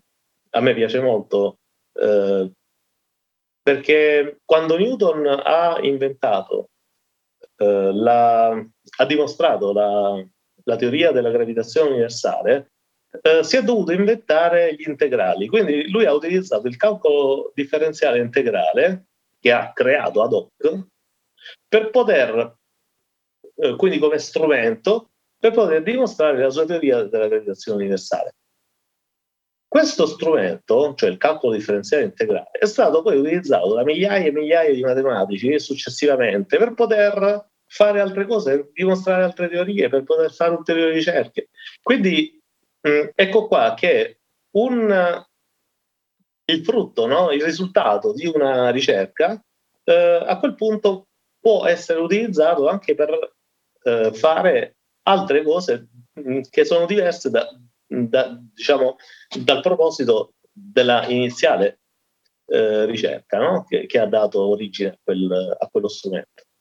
Satoshi Nakamoto, che io eh, ritengo essere il più importante scienziato del nostro secolo, quando ha inventato il Bitcoin, eh, ha dovuto risolvere che, eh, un problema impossibile. Per poter gestire una moneta decentralizzata, eh, ha risolto il problema dei generali bizantini. Ha risolto un problema che nessuno fino a quel momento aveva mai risolto nella storia. Grazie a questa soluzione, quindi una ricerca che ha fatto Satoshi Nakamoto per poter gestire il Bitcoin, altri ricercatori hanno preso diciamo, questa tecnologia, che eh, oggi viene chiamata blockchain, eh, per poter risolvere altri problemi che non sono lo scambio di denaro, ma sono lo scambio di informazioni, lo scambio di dati, lo scambio di asset, no? in maniera decentralizzata e, e tanti altri, tanti altri, diciamo, ci sono tantissimi use case no? per, per, cui la blockchain si dimostra valida. E uno di questi è appunto eh, la creazione di un web eh, nuovo, una creazione di un web decentralizzato in cui non c'è una, una, una single company che gestisce eh, no? l'intero set di dati. Qui abbiamo no, proprio su questa slide l'evoluzione, no? Partiamo dal web 1, che era quello statico, no? Quando è nato il web, l'utilizzo più intuitivo che è stato fatto eh, è stato quello di usarlo come un normale mass media, cioè eh, quindi era unidirezionale, c'erano le aziende che avevano la loro pagina, no? il sito con, uh, dove gli utenti, no? poi c'era le aziende e gli utenti, no? E che si, collega- si collegavano uh, sul sito, guardavano, si leggevano le pagine e basta, e poi chiudevano. Era, era, come quando andavo a comprare il giornale, mi leggevo il giornale oppure sentivo la radio, quindi era sempre unilaterale, c'era una comunicazione unidirezionale. Quindi eh, la, vera, la, vera, rivoluzione è arrivata dopo, quando ci si è accorti che la comunicazione sul web poteva essere bidirezionale, quindi ehm, i fruitori di contenuti potevano essere creatori di contenuti. E quindi questa cosa ha fatto sì che il web coinvolgesse maggiormente e diventasse uno strumento molto molto funzionale, eh, tanto da farlo passare da eh, pochi milioni di utenti a diversi miliardi di utenti. Oggi abbiamo più di 3 miliardi di utenti connessi sul web.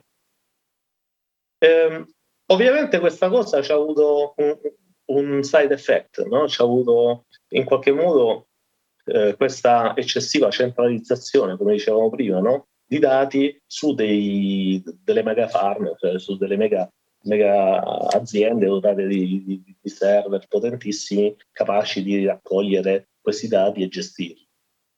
Eh, nel web 3.0 sia grazie all'utilizzo della tecnologia blockchain per la decentralizzazione, quindi di dati e dei, dei processi logici, eh, abbiamo nuovamente la possibilità di eh, smantellare l'infrastruttura centralizzata di questi mega server distribuendoli tra tutti i nodi. Quindi eh, avendo architetture molto molto snelle, completamente distribuite su tutto, diciamo, su tutto il pianeta in maniera eh, totalmente uniforme e diciamo democratica.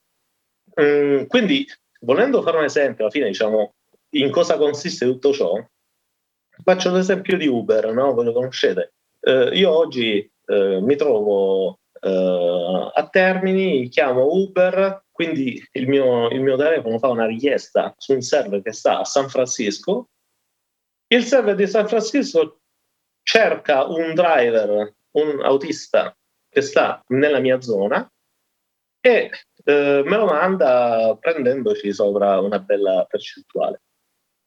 Attraverso il web 3.0 la cosa funzionerebbe diversamente, funzionerebbe in modo che il mio telefono fa una richiesta in broadcast sul network locale. Sul network locale gli autisti, quindi le app degli autisti che stanno nella zona, rispondono alla mia app dicendo eh, che sono disponibili a questo prezzo, questo tempo di eh, arrivo e eh, oltretutto la mia app può anche verificare il loro rate di, diciamo, di affidabilità e quindi sceglie quello in base ai parametri che io gli ho impostato, sceglie quello che, che, che mi piace di più.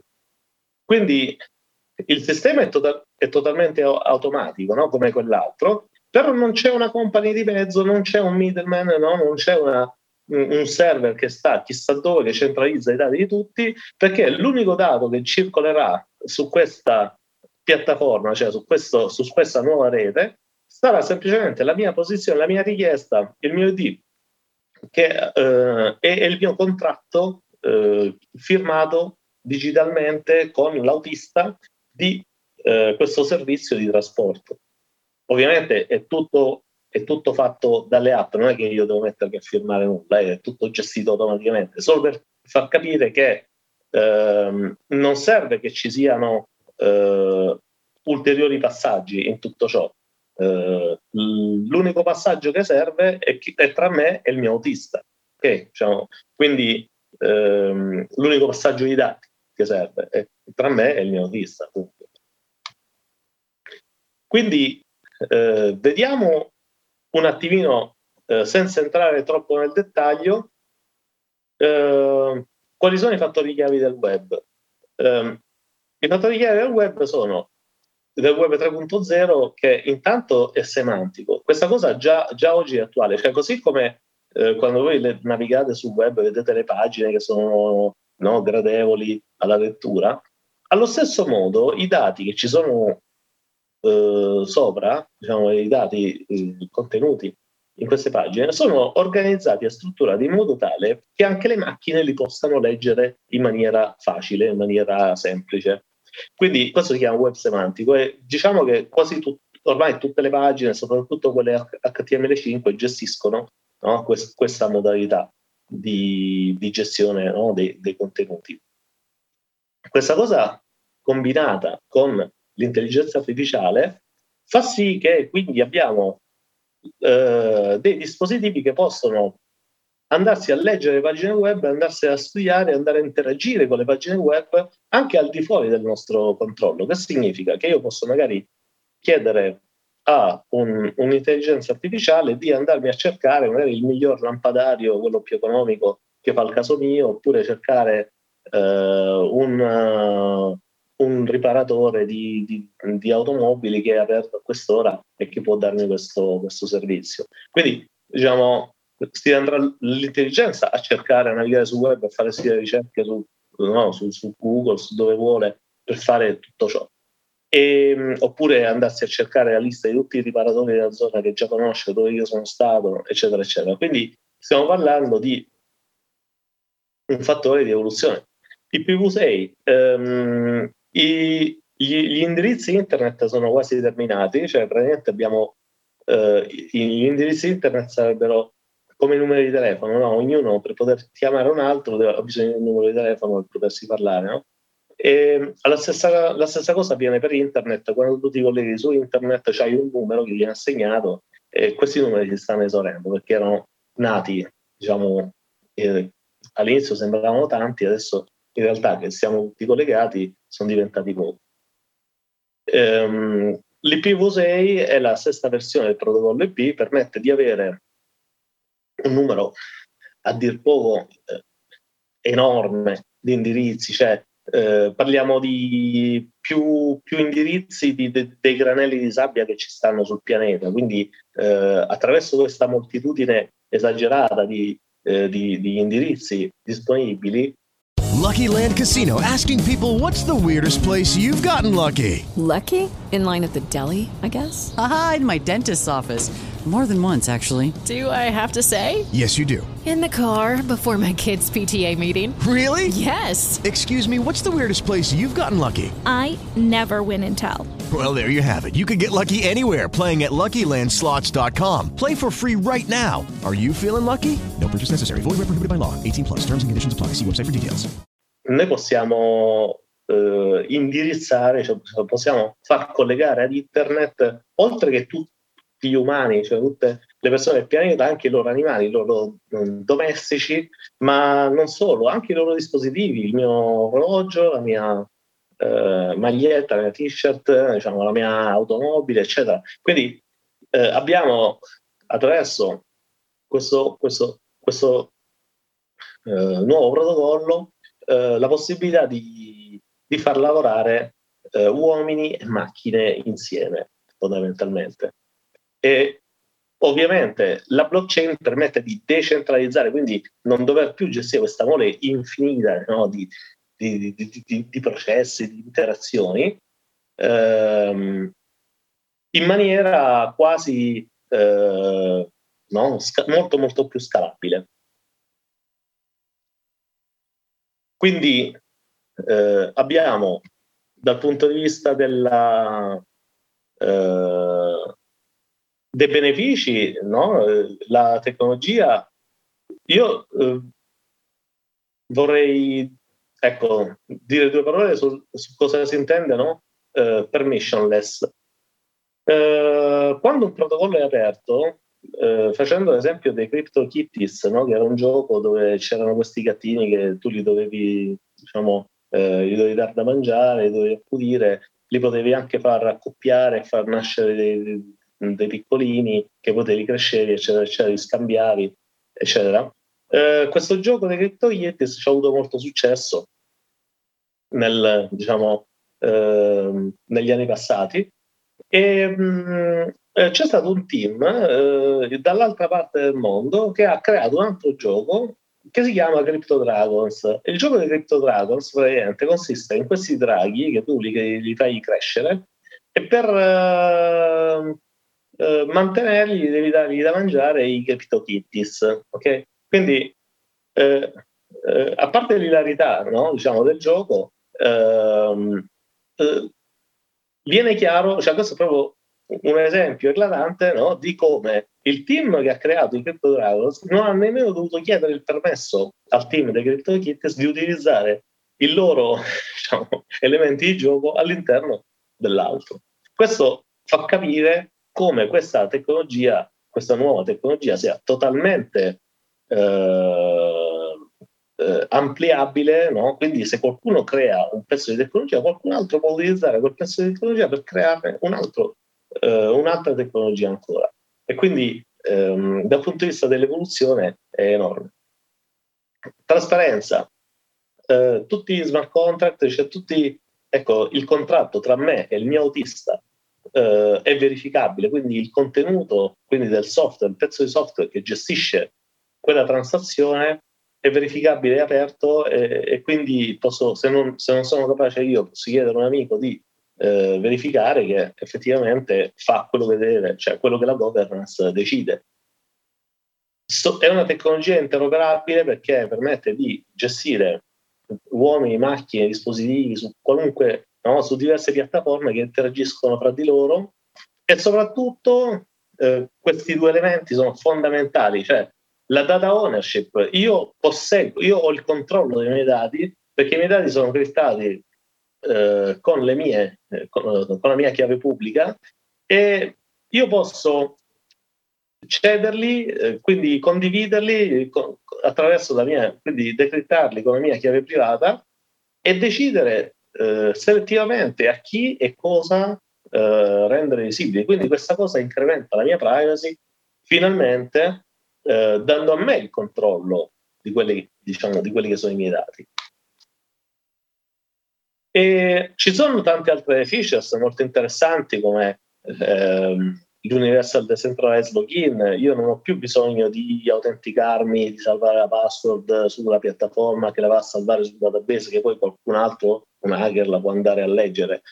Um, io gestisco tutto attraverso uh, un sistema di chiavi che sono gestite sul mio portafoglio, sul mio wallet, sul mio sistema di uh, gestione e sono io che dimostro di essere me stesso quando mi autentico su queste piattaforme senza dover dichiarare, cioè senza dover utilizzare un sistema di accesso, no? una password che loro verificano, in quanto la mia firma digitale dimostra inequivocabilmente che io sono io.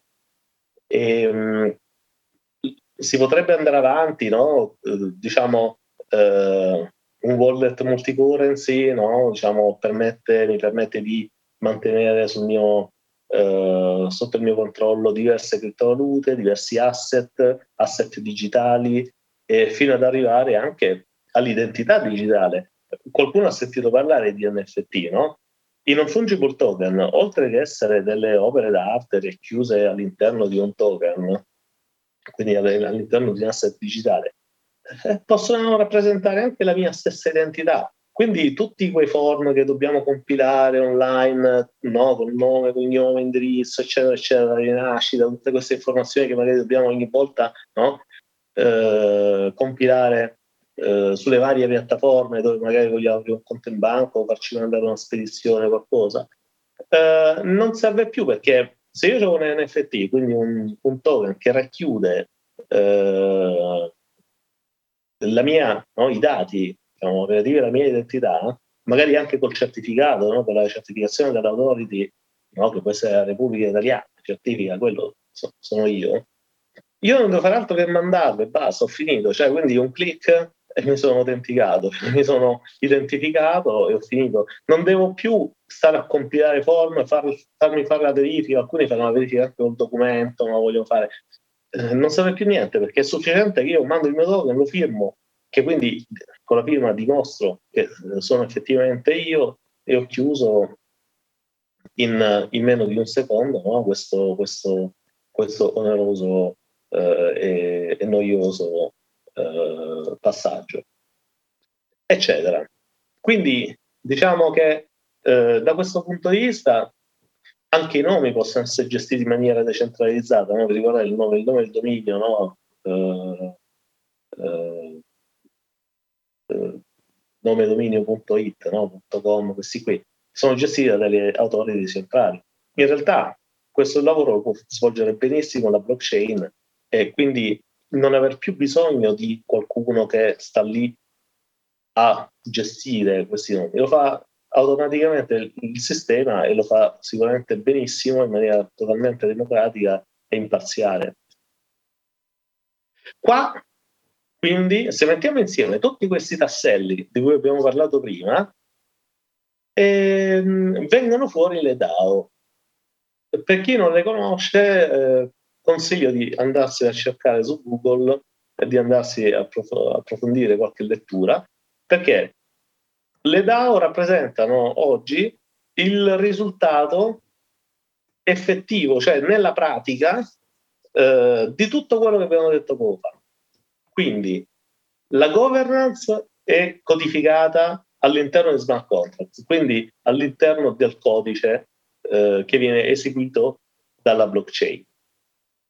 Quindi praticamente la legge, lo statuto, cioè la DAO è una decentralized autonomous organization, cioè è un insieme, un gruppo di persone, è come se fosse una società, un'associazione, una, una fondazione di scopo. Può essere no? dove lo statuto viene codificato all'interno di contratti digitali, ok? Quindi viene codificato proprio in, in, in un linguaggio eh, di programmazione che spiega in maniera logica, precisa e inequivocabile come devono funzionare le cose. L'esecuzione di questo codice viene fatto dalla blockchain che fa da garante, quindi è imparziale, è decentralizzata, sta su centinaia, migliaia di nodi che la fanno, eh, che la fanno funzionare. E funziona secondo le regole per cui è stata scritta. Quindi se, se dice che eh, chi ha queste caratteristiche ha diritto di voto, chi avrà quelle caratteristiche avrà diritto di voto, non, è, non, non può essere diverso, è perché eh, è così è scritto nel software.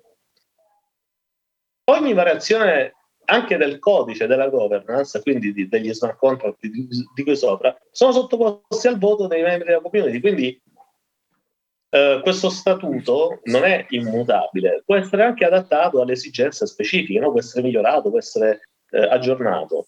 E questa cosa è possibile sempre all'interno delle, della, eh, della, del funzionamento no? Eh, della DAO. E eh, soprattutto il sistema è a partecipazione aperta. Partecipazione aperta non significa che chiunque può votare o chiunque può decidere le decisioni, la, la governance è decisa, eh, vedi sopra, cioè è decisa secondo le regole che sono state stabilite. Quindi sì, il sistema è a partecipazione aperta, però nell'ambito delle regole che sono state codificate. Il che ci mette nella possibilità di poter gestire qualsiasi cosa con questo strumento. Ed è quello che sta succedendo. Oggi abbiamo decine di migliaia di aziende, chiamiamole, che non le possiamo nemmeno definire, non le possiamo nemmeno chiamare aziende, cioè, chiamiamole eh, organizzazioni decentralizzate, perché non hanno nemmeno una legal entity, non hanno nemmeno una personalità giuridica, quindi eh, riconosciuta da qualunque Stato, che sono formate da gruppi di partecipanti eh, che stanno svolgendone quindi il come se fosse un'azienda, ma in realtà mh, mm, lo è, eh, diciamo, tutte le regole non sono eh, enforced, no? Eh, tutte quelle regole non sono poi eh, gestite da un, da, un, da uno Stato, da un, da, un, da, un, da un avvocato, da un sistema di, giuridico, di norme, eccetera perché le norme stanno nel codice e il funzionamento della piattaforma lavora secondo quel codice, per cui diciamo si è autodeterminata, si è autodefinita. E, mh, pertanto non serve nemmeno a quel punto eh, avere un sistema eh, anche di, di gestione dei conflitti, perché i conflitti non ci possono essere, perché la piattaforma fa esattamente quello per cui è programmata eh, di fare. E, e questa cosa potrà diventare un effettivo eh, cambiamento della democrazia stessa, perché eh, questi processi, eh, come vedete, questa è, no, è la curva di, di, crescita di questa roba qui. No? Qui stiamo ancora qui stiamo ancora sotto i 10 milioni, siamo ancora nella fase iniziale no, del web 1.0, ok? Cioè, l'impatto oggi di questa roba qui è, è minimo, se vogliamo. Sicuramente nel 2021, ma adesso i dati li, li potremo aggiornare perché siamo già a febbraio, eh, quindi dovremmo avere delle informazioni più, anche più accurate sul 2021. Non mi aspetto che avremo superato chissà quanto, forse non, non oltre 20-30 milioni, però stiamo sempre sotto la soglia no, di quello che era il primo web, no? quindi ancora una piccola frazione. Però noi la conosciamo questa curva, eh? questa è una curva esponenziale, la conosciamo benissimo, eh? la riconosciamo bene questo tipo, di, questo tipo di andamento, che è tipico in tutti i fenomeni eh, no, di networking, in tutti i fenomeni di, no, vedete cellulare, no, vedete diciamo, eh, tutto ciò che c'è un'evoluzione eh, tecnologica e, no, è quasi sempre esponenziale.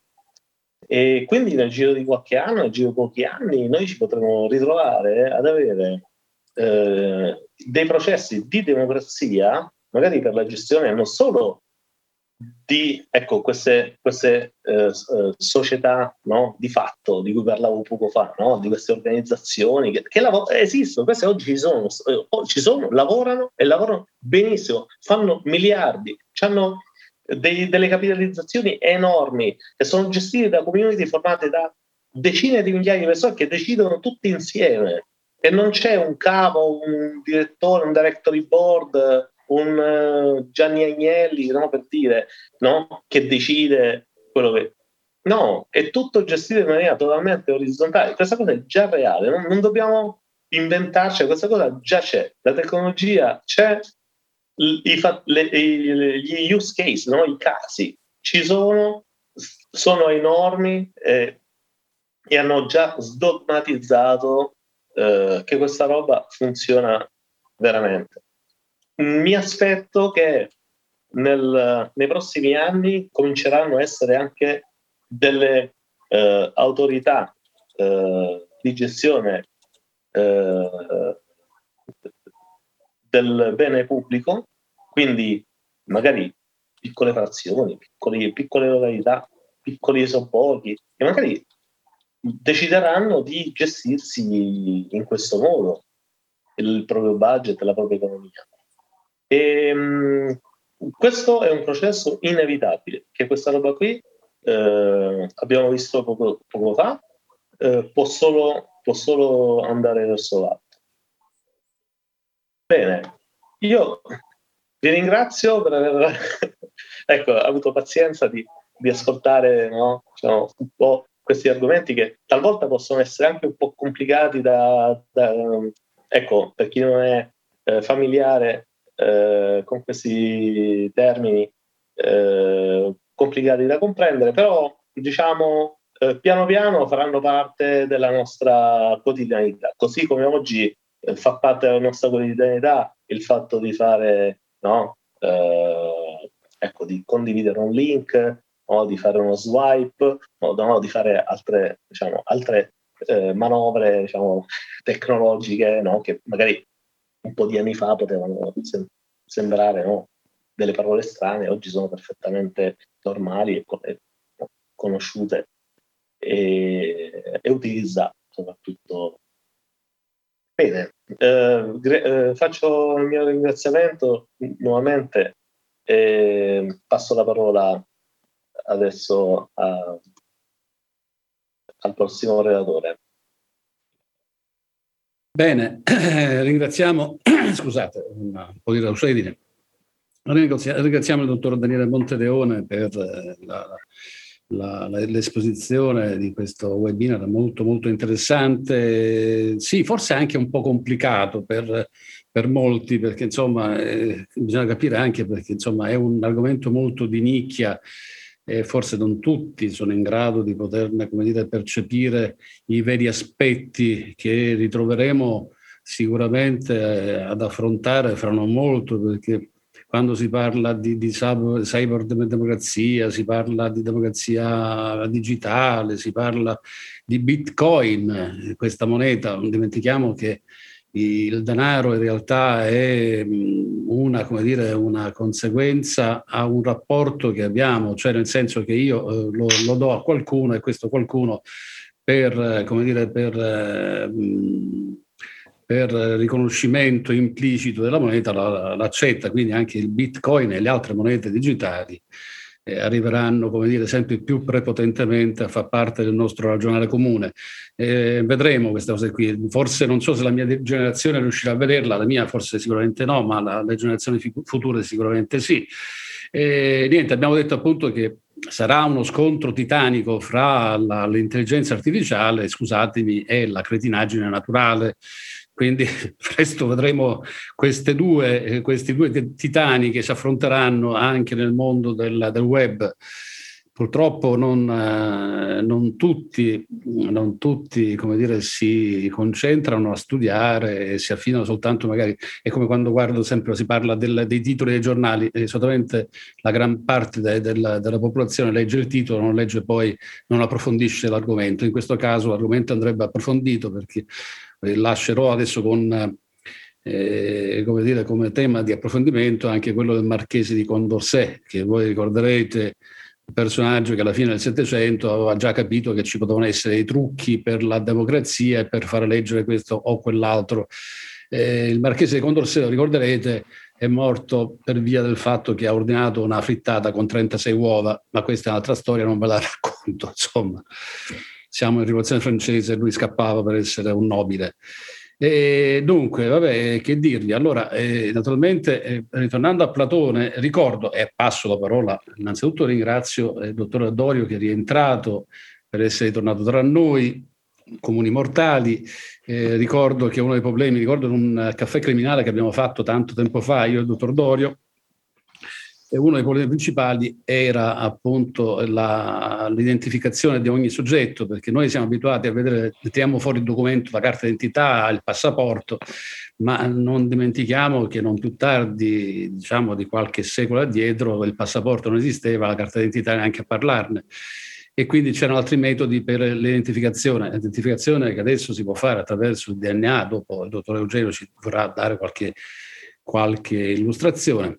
Però io voglio tornare nuovamente al tema di questo, uh, di, di questo webinar che è appunto il eh, Platone e la cyberdemocrazia. Non dimentichiamo, Platone odiava la scrittura perché diceva che tendeva a far dimenticare eh, e quindi eh, far perdere la memoria, ma odiava alla stessa man- maniera incredibilmente l'arte che riteneva una parte artificiale proveniente dalla, dalla, dalla ipersfera, quindi dal mondo superiore che dovrebbe essere. Quindi non vi ho parlato prima, quando ho parlato della, della, della appunto della, eh, della Repubblica di Platone, non ho parlato del mito della caverna, ma in questo caso credo che l'arte e il mito della caverna forse ne può parlare anche il dottor Matteo Cannella, a cui passo la parola. A te Matteo.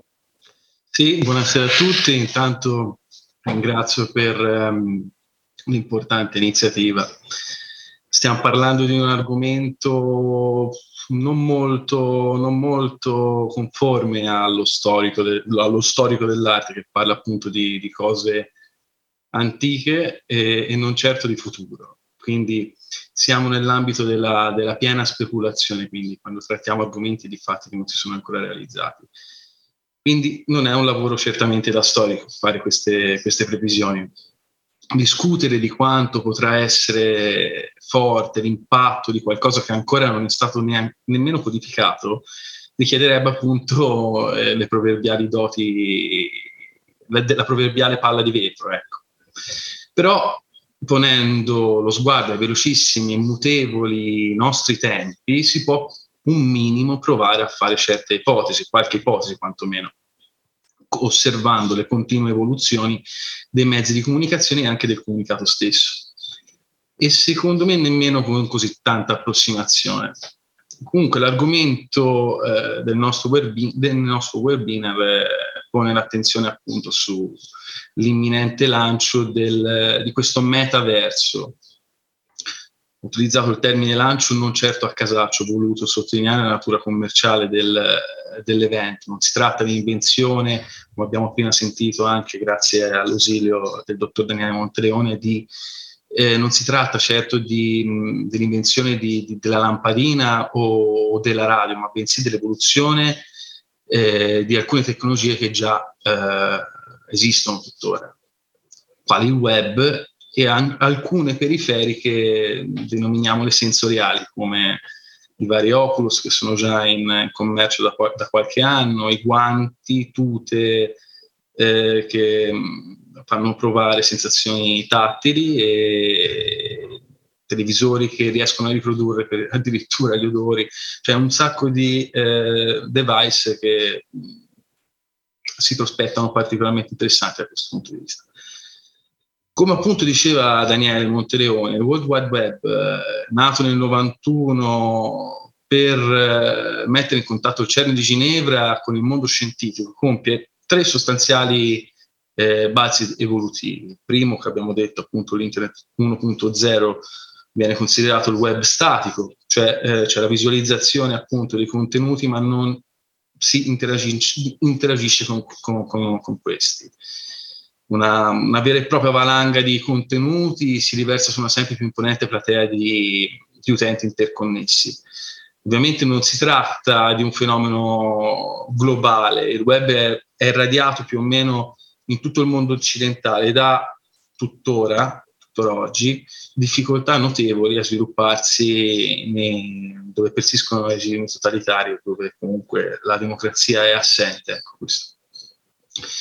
Il secondo web, il 2.0, il cosiddetto web dinamico, appunto di cui parlavamo prima, che è quello che ci avvolge adesso, nel, nel presente, cioè visualizziamo i contenuti, interagiamo tramite chat, forum, forum che conosciamo benissimo, c'è l'arrivo appunto dei social network che permette a miliardi di utenti di comunicare tra di loro, viene a crearsi una cosiddetta coscienza, una cultura, un'opinione pubblica digitale tanto potente e ben radicata da influenzare sempre più le scelte economiche e politiche di gran parte della popolazione mondiale. Quindi un, un balzo in avanti notevole. La sfera di influenza geopolitica di, di, questa grande innovazione tecnologica diviene in questo momento globale.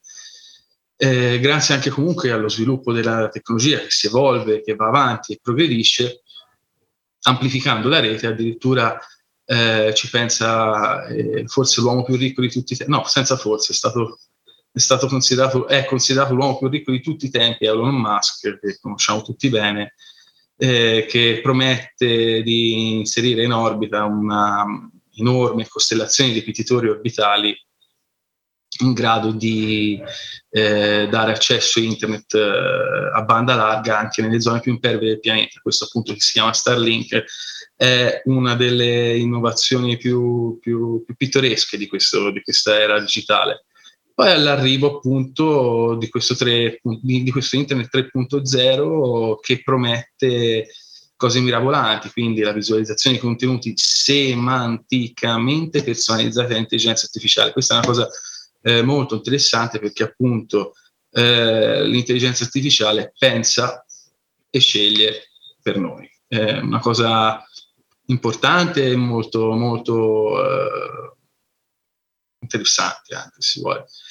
Quindi grazie al supporto di queste periferiche mh, mm, e grazie all'intelligenza artificiale, l'Internet 3.0 promette di, di ingannare la nostra psiche in qualche maniera, in tutti gli effetti. Quindi si prospetta eh, nel prossimo futuro quasi sicuramente, appunto, qui siamo, stiamo facendo ipotesi perché appunto se si parla di futuro non, non abbiamo niente di, di sicuro, questa è una novità. Si prospetta appunto l'avvento di realtà metafisiche personali, ma soprattutto eh, personalizzate eh, e più o meno comodamente, a seconda che si abbia un parere positivista o pessimista eh, di questa questione, non è difficile immaginare che un bel giorno l'intelligenza artificiale sceglierà per noi cosa più ci piacerebbe, cosa più ci piace. Un po' in fin dei conti succede già adesso quando eh, abbiamo i video su YouTube riconsigliati o, o, altre cose di questo genere, insomma. Eh, si tratta solo di vedere questa cosa amplificata in un futuro prossimo. Io credo fermamente che sgravare il genere umano dall'attività intellettuale che elabora le proprie scelte personali, anche le più frivole, possa a lungo andare rincoglionirci, semplicemente rincoglionirci. L'Internet 3.0 permette performance eh, quasi degne del miglior Udini. Eh, io sono, so, sono, provocatore in questo caso, però eh, lo dico perché eh, è bene, è bene capire queste cose ehm, tutti i nostri sensi, compresa la percezione del tempo e dello spazio, verranno sistematicamente ingannati da una miriade di device, alcune attualmente commercializzate, come dicevo prima, altre in avanzato stato di sviluppo. Il futuro della diffusione di visori 3D che già vediamo, occhiali per la realtà aumentata promessi dalle grandi major eh, quali l'Apple o Facebook stesso, ehm, diverranno, diverranno capillari. La diffusione di queste device sarà normalissima, quasi quanto il cellulare che noi tutti possiamo eh, avere in tasca, quindi sarà una cosa molto simile. Immaginare infatti il facile successo dell'avvento di vari metaversi virtualmente, perché qui stiamo parlando di metaverso, percepibili ed abitabili, è quasi scontato. Basti fare conti in tasca e l'abbiamo visto recentemente, ad esempio alle grandi major che oggi producono e commercializzano videogame. Con la tremenda complicità appunto del, del Covid-19, della pandemia, milioni e milioni di persone costrette tra le mura domestiche si sono, dove, a, si sono trovati a dover impiegare una mostruosa quantità di tempo libero e una delle attività che hanno registrato un incremento esponenziale in termini quantitativi è proprio que- quella videoludica. Eh, tralasciando comunque completamente la questione se questi possono definirsi o meno un'espressione artistica culturalmente valida e formante, a mio parere in questo momento non ancora, ma è una questione di, di budget, o intrattenimento. In fin dei conti anche il cinema all'inizio era considerato puro intrattenimento, quando si faceva eh, sobbalzare gli, gli, spettatori di un cinema, quando un treno sfond- dava l'impressione di sfondare eh, le, lo schermo. Quindi sì, anche lo, il cinema all'inizio aveva questa caratteristica semplicemente ludica, poi è nato il cinema d'autore, quindi è diventata una forma d'arte a tutti gli effetti. Quindi è curioso quanto i videogiochi, soprattutto alcuni particolari che si, de, de, si chiamano appunto open world, è un genere di, di, di, videogame che permette appunto di eh, simulare un mondo aperto, però open world appunto richiama questo, questo genere di, di videogame. Eh, non è un caso appunto che questo tipo di attività videoludica, eh, dipendentemente appunto dal genere o, o, dal tipo di gioco che, che abbia avuto questo, questo, questo, grande, questo grande successo. Quindi l'attività videoludica, indipendentemente dal genere o dal grado di sofisticazione del gioco stesso, basa tutte le sue capacità di intrattenerti, di intrattenimento, sul far provare al giocatore un, un, un'illusoria sensazione di compiere qualcosa di importante, di epico. Eh, quindi i sensi vengono ingannati anche in questo caso qui, perché si dà l'illusione di fare un, un lavoro, di fare qualcosa di eh, appagante, di importante. E queste sono cose che esistono tuttora. Come ho detto prima, l'attività videoludica ha avuto questo incremento esponenziale grazie anche al Covid. E quindi appunto fa leva su alcune ataviche spinte quali, seppur effimere, ovvio, quali l'esplorazione di nuovi mondi virtuali, in un periodo appunto segnato da continue clausure, milioni di videogiocatori hanno cercato questo genere di evasione, gonfiando in non poco i guadagni delle grandi case di produzione statunitensi. Comunque, questi eh, contenitori percorribili ed esplorabili che ehm, appunto affondano le loro radici nel mondo dei videogiochi sono cose che eh, probabilmente saranno la spina dorsale eh, o le mura stesse di, di, quello che sarà, di quelli che saranno i futuri metaversi. Già si, si vedono appunto. Ehm, quindi appunto eh, provare quindi ad immaginare l'avvento di, di vari metaversi artificiali eh, non richiede assolutamente nessun tipo di, di doti eccelsi quali da sceneggiatore di film eh, di fantascienza per intendersi. Eh, io per esempio ho utilizzato un metodo, un metodo insegnato da un professore universitario dell'Università di Pisa, il professor Pierotti, quindi appunto esiste un, oltre da 50 anni un approccio allo studio della storia delle attività umane fondato sull'analisi dei rapporti tra ambiente e uomo. Appunto io ho parlato di questi open world proprio per iniziare a parlare del fatto che i metaversi avranno sicuramente un ambiente, un ambiente non tangibile, virtuale, ma un ambiente. Per studiare questo tipo di evoluzione mi sono, mi sono fatto aiutare appunto da, dal metodo storico. E mm, questa metodologia appunto del metodo storico, affinata dal professor Piero Pierotti, docente dell'Università eh, di Pisa di urbanistica, presso il Dipartimento delle Storie delle Arti, eh, si basa sull'osservazione diretta delle tracce materiali tracciate dall'uomo su questo pianeta piuttosto che sulle tracce, ehm, sulle fonti scritte, piuttosto che su queste cose qui. Perché ho utilizzato questo metodo? Anche perché eh, parlando di futuro, di qualcosa, di mura virtuali che ancora non esistono, eh, non potevo sicuramente avvalermi di nessun tipo di, di, fonte scritta, nessuno mi ha ancora scritto niente di questa cosa, quindi a maggior ragione eh, sarebbe stato impossibile fare uno studio eh, di questo genere qui ehm, partendo appunto da, dalle fonti scritte, cosa che non è accaduto appunto utilizzando il metodo dell'ecostoria. Perché?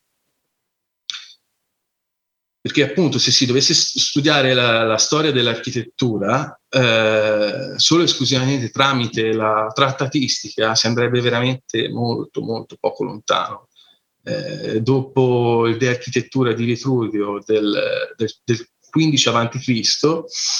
non disponiamo di nessun tipo di, di trattato fino al Rinascimento, quindi al XV secolo, ben 1500 anni dopo, eh, perché nel frattempo nel Medioevo la tradizione orale, per quanto riguarda le, la, costruzione di, di, di, edifici di culto o meno, eh, veniva appunto, la tradizione orale era l'unico sistema per poter tramandare i metodi costruttivi, cioè non, non vuol dire che eh, fosse un sistema inferiore rispetto alla parola scritta, anzi.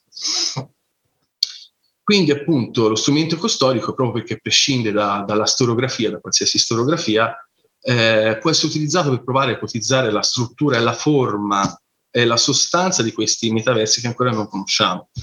L'ecostoria, appunto, in una sintesi assolutamente elementare, sia chiaro, eh, ci racconta che l'uomo dalla capanna di legno è luogo di riparo e ristoro dall'avversità, è passato per edificazioni di cattedrali che, che sfidavano ogni legge fisica. Eh, giunto fino alla progettazione e realizzazione di intere città, Brasilia per esempio, città che, eh, intere città che nascono da niente, quindi non solo la capanna, non solo la grande, la grande opera, la grande monumentale basilica, ma città. Quindi qual è il passo successivo? Il passo su- successivo, eh, sarà comunque la costruzione non di una casa, non di, un, di, un, di, una cattedrale, non di una città, ma di un intero universo. Questo è, è quello che ci, aspettiamo più o meno. E, um, i, futuri metaversi, appunto, I futuri metaversi saranno in possesso di una qualche forma di architettura di base, per rendere più forte appunto l'illusione di poterli attraversare saranno architetture con specifiche strutture, funzioni e morfologie semantiche diverse tra loro.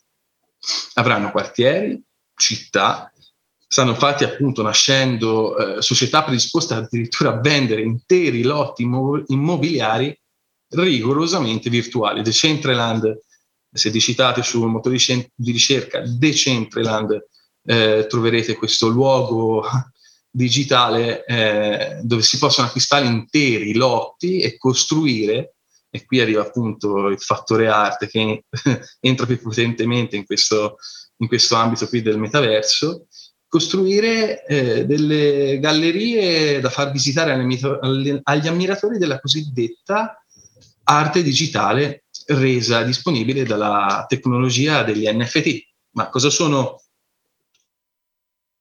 Scusate, cosa sono in pratica questi NFT?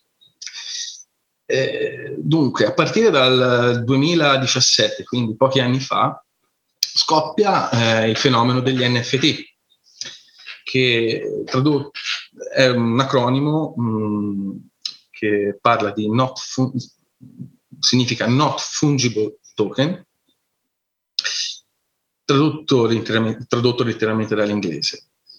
E, ma come spiegare questa cosa? Token, che, significa token? Eh, che, per fortuna Daniele Monteleone prima ci ha anticipato questo, questo argomento. Token possono essere in parole povere paragonati a, cerco di essere più chiaro possibile, alla chiavetta da caffè in dotazione a molti impiegati, a cui all'interno viene caricato il credito. Il principio è simile, molto simile.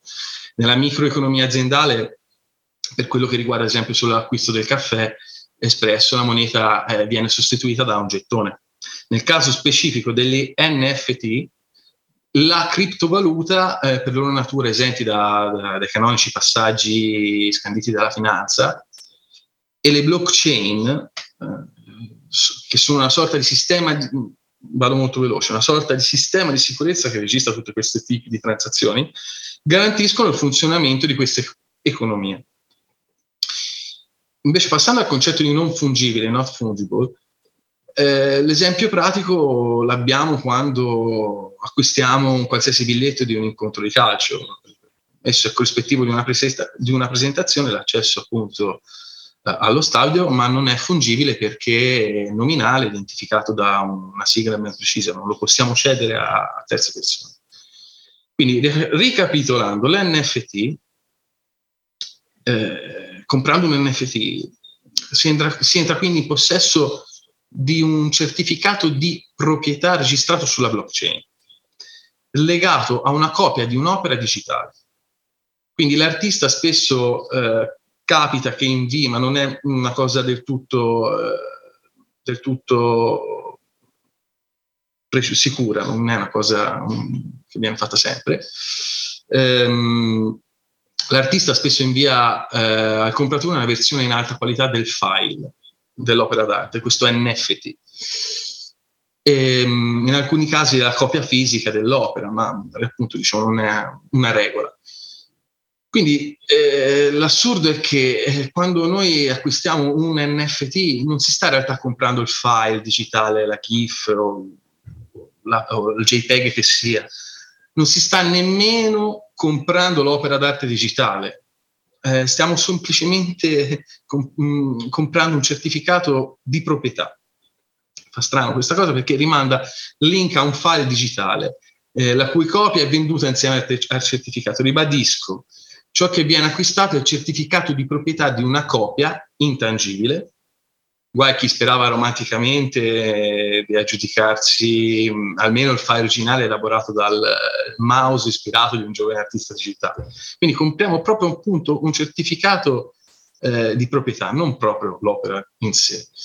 Però eh, queste opere d'arte, queste, uh, queste NFT hanno, hanno, acquistato una notevole importanza anche perché hanno acquistato anche notevole, eh, un notevole valore dal punto di vista economico. Quindi, tanto per farsi un'idea, di questo valore economico, eh, l'11 marzo scorso, Beep, in arte Beep, Mike Wickerman, eh, è riuscito a vendere a un'asta online eh, Every Day the Feast, eh, 50.000 Day, eh, tutti i giorni, i primi eh, 5.000 giorni prodotto. Eh, la cifra record di 69 milioni di dollari durante un'asta online organizzata da Christie's. Insomma, non, stiamo, non, stiamo, parlando sicuramente di spiccioli, quindi mm, ci, mm, stiamo parlando di un, un, florido mercato che già esiste, e ora vi racconterò meglio, dove eh, circolano sonori dollaroni, ecco, se vogliamo usare un, un eufemismo. La, fe- la, vendita di, di quest'opera d'arte di Beeple eh, l'ho fatto balzare eh, al sesto posto nella classifica delle opere d'arte più costose di tutti i tempi. Se non si tenesse conto, piccolo dettaglio, che quest'opera è stata acquistata in Ethereum eh, e non certo in, in, dollari fumanti. L'Ethereum è una delle maggiori criptovalute in circolazione in questo momento, è una anche delle più fortunate dal punto di vista economico. Quindi proprio come accade nel sistema arte reale, eh, la, la, curiosità appunto che eh, nel metaverso digitale che già esiste appunto, che già esiste, non, non sto parlando assolutamente di futuro, eh, attualmente assistiamo alla nascita di artisti digitali che si esprimono in musei virtuali, contribuendo allo sviluppo di un floridissimo mercato foraggiato da wallet eh, pieni di criptovalute in possesso degli avatar eh, dei moderni collezionisti di NFT. In termini molto, molto meno arzigogolati, un mercato artistico parallelo a tutti gli effetti. Ma come si giustificano i numeri esorbitali di questa economia? Eh, se già spesso risulta difficile eh, comprendere quali siano i fattori che determinano il valore di un'opera d'arte materiale, e vi assicuro che sono molteplici e non sempre così trasparenti, credo quasi sia, che sia possibile cogliere mm, il significato quando abbiamo a che fare con rappresentazioni composte da poche decine di pixel, eh, i cui significati iconografici, sociali, culturali, a me sinceramente sfuggono totalmente. Insisto sull'analisi iconografica, quella, l'iconografia per chi non lo sapesse quella disciplina eh, sussidiaria della storia dell'arte che analizza le immagini dal punto di vista culturale e simbolico. Eh, appunto, eh, insisto su questa analisi delle opere d'arte digitali perché la stragrande maggioranza delle NFT in circolazione riproduce immagini che richiamano ancora una volta al mondo dei videogame. Per essere più precisi, ai cosiddetti retro games, eh, i più giovani mi avranno capito al volo, cioè sono giochi di circa 35 anni fa, fatti da grafiche minimali, pis- pixellate, quindi da pixel molto, molto grandi, da pochi pixel, ecco appunto. Un esempio in pratica appunto di, queste, di queste, questo genere di arte l'abbiamo anche nei CryptoPunk, che sono dei simpatici, creati da Lava Labs nel 2017, che sono una sorta di 10.000 eh, personaggi pixellati generati da un algoritmo scusate, mixando una serie di, di, proprietà come il colore della pelle, cap- capelli, occhi e molte altre, molti altri parametri. Ogni punk è diverso, ma qui sta l'elemento di scommessa. Eh, al momento di comprarne uno, come un po' una sorta di collezione delle figurine, quella è la cosa um, curiosa, eh, al momento di comprarne uno i collezionisti non sanno se il loro punk sarà raro o comune un po' come acquistare appunto il pacchetto di figurine sperando di scovarvi dentro quello, quello introvabile. Al momento della vendita ufficiale per ogni punk viene stabilito un prezzo base, dopodiché si sviluppa un fiorente mercato secondario per gli NFT che per grazia divina o algoritmica, meglio dire algoritmica, sono risultati essere più rari dell'otto. Quindi appunto qui si tratta di collezionare arte come si collezionano le figurine. Collezionare arte, eh, materiale o immateriale, questa è la mia critica, non è come collezionare passivamente le figurine di calcio, non è la stessa cosa assolutamente. Implica di avere una conoscenza tanto granitica quanto estesa delle svariate forme espressive che il genere umano ha saputo realizzare nel corso della sua storia. Implica avere una certa cultura, quantomeno implica anche possedere un proprio gusto personale, capace di orientare le proprie scelte. E qui si ritorna appunto al, al, problema della scelta. Una macchina che sceglie per me, in questo caso qui eh, non ho bisogno di scegliere, non occorre neanche la macchina, ci pensa direttamente l'algoritmo a, a scegliere per me quelli più, più, più fortunati e quelli meno fortunati. E quindi non c'è scelta, non c'è niente. quindi la scelta poi tra l'altro è una caratteristica del collezionista, il collezionista è costretto per sua natura, per sua natura il collezionista eh, vorrebbe arraffare tutto, portarsi a casa qualsiasi, qualsiasi cosa, ma è costretto eh, a, a, scegliere per forza, perché se non è costretto a, se non, vuol, se non si può trovare a, a, firmare tonnellate e tonnellate, le fantoziane tonnellate di cambiali, quindi è costretto a scegliere. Mm, per chi invece oggi passa la maggior parte del proprio tempo su piattaforme online immerso nella digitalità, il collezionare si risolve nell'azione tutta videoludica, volta all'accumulo di accessori rari eh, per il proprio avatar. Quindi, appunto, non si tratta di. Non, io non chiamerei collezionare questa, questo, questo, genere di, di, di collezionismo, scusatemi la parola, non lo, non lo, chiamerei perché si tratta di, di avere sempre più eh, elementi da, da, inserire nel proprio, nel proprio inventario. Quindi, con tutta probabilità, la nostra percezione del valore e l'importanza di questi oggetti digitali un giorno dovrà cambiare, che ci piaccia o no. Un certificato di autenticità digitale forse diventerà più importante anche forse di, un, di uno cartaceo che attesta la medesima cosa, noi non lo possiamo sapere, ma il futuro potrebbe andare in, in questa direzione tranquillamente. D'altro canto, comunque, non, non, ci vedo neanche niente di scandaloso nella riproducibilità di queste opere. Non è la loro riproducibilità che, che mi scandalizza in, in pratica, perché eh, alla popolare domanda su come può un file digitale che può essere salvato su un proprio computer da chiunque, semplicemente facendo anche un banale screenshot, essere venduto per cifre 69 milioni, eh, risponderei con degli esempi di arte tangibile, materiale, quali magari le stampe di Dürer o le stampe di Ketering, che di certo non fondavano la loro popolarità sull'unicità del capolavoro, non era certo l'unicità del, della stampa, stampa, in sé riproducibile. Eh, quindi sì, fondavano la loro, la loro grande fortuna non, non, non, sulla, non sulla sull'unicità del, dell'opera d'arte, ma sulla loro riproducibilità.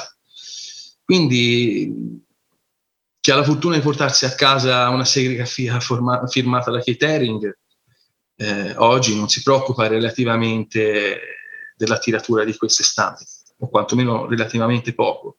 Dopo l'acquisto di una stampa pregiata di questo genere, eh, diviene il suo unico proprietario poco importa se ne esistono altri, ne detieni la copia N, nessuno potrà reclamarla in nessuna maniera, ricamarla in nessuna maniera. Potrà essere fotografata, potrà apparire riprodotta nei cataloghi, potrà essere protagonista anche di documentari, ma non sarà mai la copia fisica numero N in possesso, ma solo la rappresentazione. Quindi lo screenshot in, pa- in pratica è la rappresentazione de- dell'NFT, non sarà mai l'NFT. Quindi non, non, non vedo questo, assolutamente questo problema, anzi, mh, mm, credo che sia una forma di un punto forte a favore degli NFT. Quindi la forma e la sostanza del mercato parallelo creatasi intorno al fenomeno degli NFT, come abbiamo detto, è la medesima, è la stessa sostanza del mercato artistico che conosciamo da, da, da, millenni, da millenni sì. Quel che è risultato invece profondamente differente sono le motivazioni che spingono sempre più persone ad investire in questo mercato eh, la stragrande maggioranza dei collezionisti di NFT non, non, hanno alcun interesse artistico, spesso risultano essere gli stessi investitori in criptovalute che cercano solamente un altro modo di arricchirsi, figure molto più identificabili nel freddo broker finanziario, per intendersi, piuttosto che nel raffinato collezionista d'arte antica. Eh, ho criticato a fondo questo, questo nuovo sistema d'arte. Stiamo parlando di, di avanguardie. Le avanguardie da sempre vengono criticate. Fa, mi fa sorridere che, che, stia parlando di una cosa del genere, perché molto probabilmente in un futuro sarò, anzi quasi sicuramente sarò smentito. Eh, cioè ho criticato a fondo questo, nuovo, questo, questo sistema, ho criticato la, il, i motivi che spingono il collezionismo di NFT non certo l'NFT nella sua natura stessa, ma eh, i motivi quello sì. Eh, però a un certo punto mi sono, appunto, come dicevo prima, mi sono dovuto fermare perché fino in fin dei conti tutte, tutte le innovazioni, tutte le avanguardie sono sempre state viste in maniera eh, negativa, eh, compiendo errori valutativi immani, colossali. Eh, si pensa alle critiche mosse agli impressionisti tacciati di, di imbrattare tele con rappresentazioni poco nitide o quelle dei cubisti colpevoli di snaturare figure dal mondo reale, questi cubettoni, ma, ma cos'è? Uno che era abituato a vedere un quadro di David dettagliatissimo con figure scolpite anatomicamente, con panneggi eccelsi, si trovava di fronte a quadri fatti a cubetti dove la, la figura umana veniva completamente sventrata, ridotta in, in brandelli e chiaramente la reazione principale che poteva avvertire, io parlo di ormai cento anni fa, quindi cubismo di, degli anni 20, 30, e figuratevi come poteva guardare un, un'opera d'arte chi era abituato a ben altre immagini. O, oppure non si pensi a, alle figure eh, dell'astrattismo o del dadaismo, ogni singola avanguardia nel passato è sempre stata vista con, eh, in maniera negativa, perché quello che non si conosce chiaramente fa, fa una certa impressione. Oggi, perché oggi vedono con spavento molti addetti ai lavori nel mondo dell'arte, eh, potrebbe un giorno diventare avanguardia. Chi vivrà vedrà, recitava un vecchio adagio. Con questo chiudo e passo la parola a, a voi e vi ringrazio del, dell'occasione. Eh, grazie al dottor Matteo, bella proposizione, una bellissima esposizione del, dell'argomento. No? qui stiamo parlando appunto, ma guardate che curioso, stiamo parlando di milioni di euro, non parliamo di noccioline c'è gente che compra qualcosa di virtuale e lo paga. Vabbè, ma anche la, la banconota è virtuale, lo diciamo prima, i nostri soldi, e prima il dottor Francione ne ha accennato, l'euro non ha dietro, sulle spalle, dietro, non ha niente, c'è un foglio di carta e io lo prendo per convenzione e lo do al dottor Francione per convenzione. Speriamo di poterne dare tanti bigliettoni di euro, va bene? Però ecco, io eh, abbiamo parlato di realtà virtuale, realtà aumentata, cioè stiamo parlando di paesi virtuali, posti che si possono comprare dei, dei, dei paesi virtuali dove costruire palazzi virtuali, no? Ma non dimentichiamo che non più tardi del Medioevo c'è un periodo che tutti dicono un periodo scuro, invece è stato un periodo molto illuminato, anzi un periodo coloratissimo. Eh, deciso, decido, eh, lo dico ancora con, eh, con, veemenza perché è così.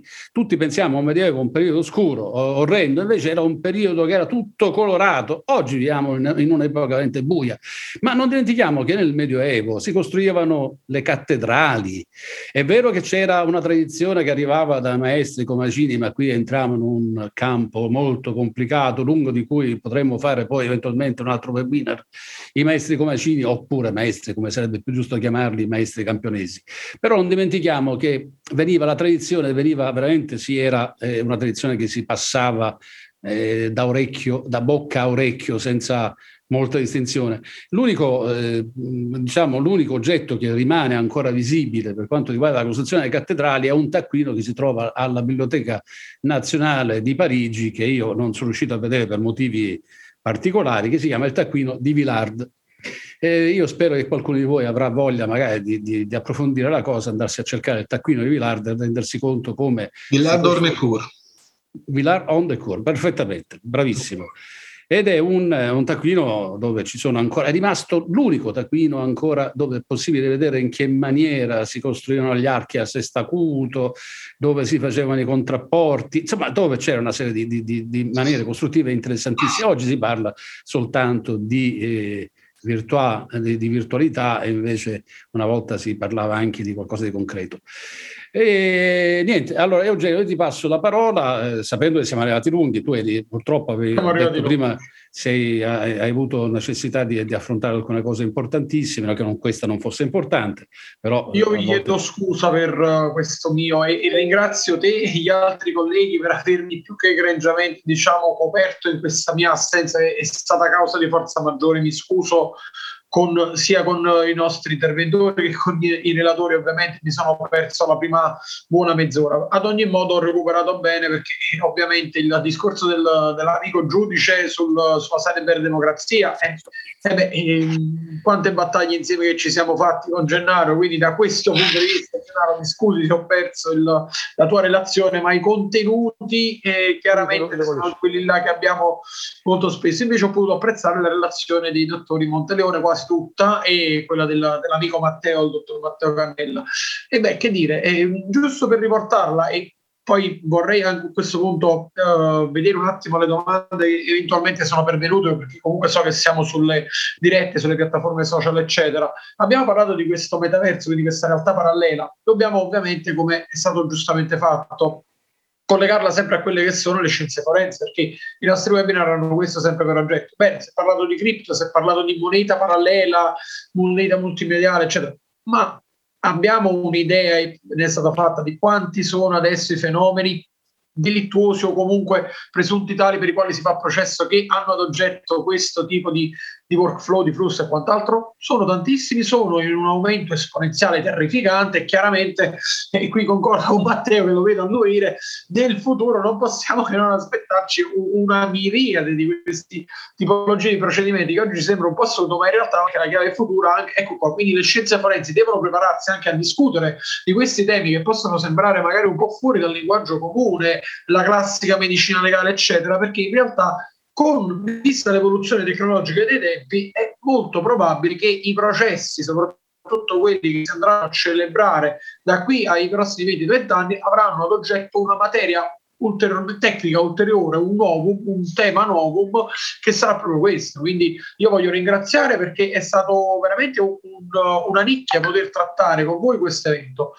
E, detto questo, non so, Davide, tu hai, se ci sono delle domande, non lo so se qualcuno può ripescarne, non lo so, da...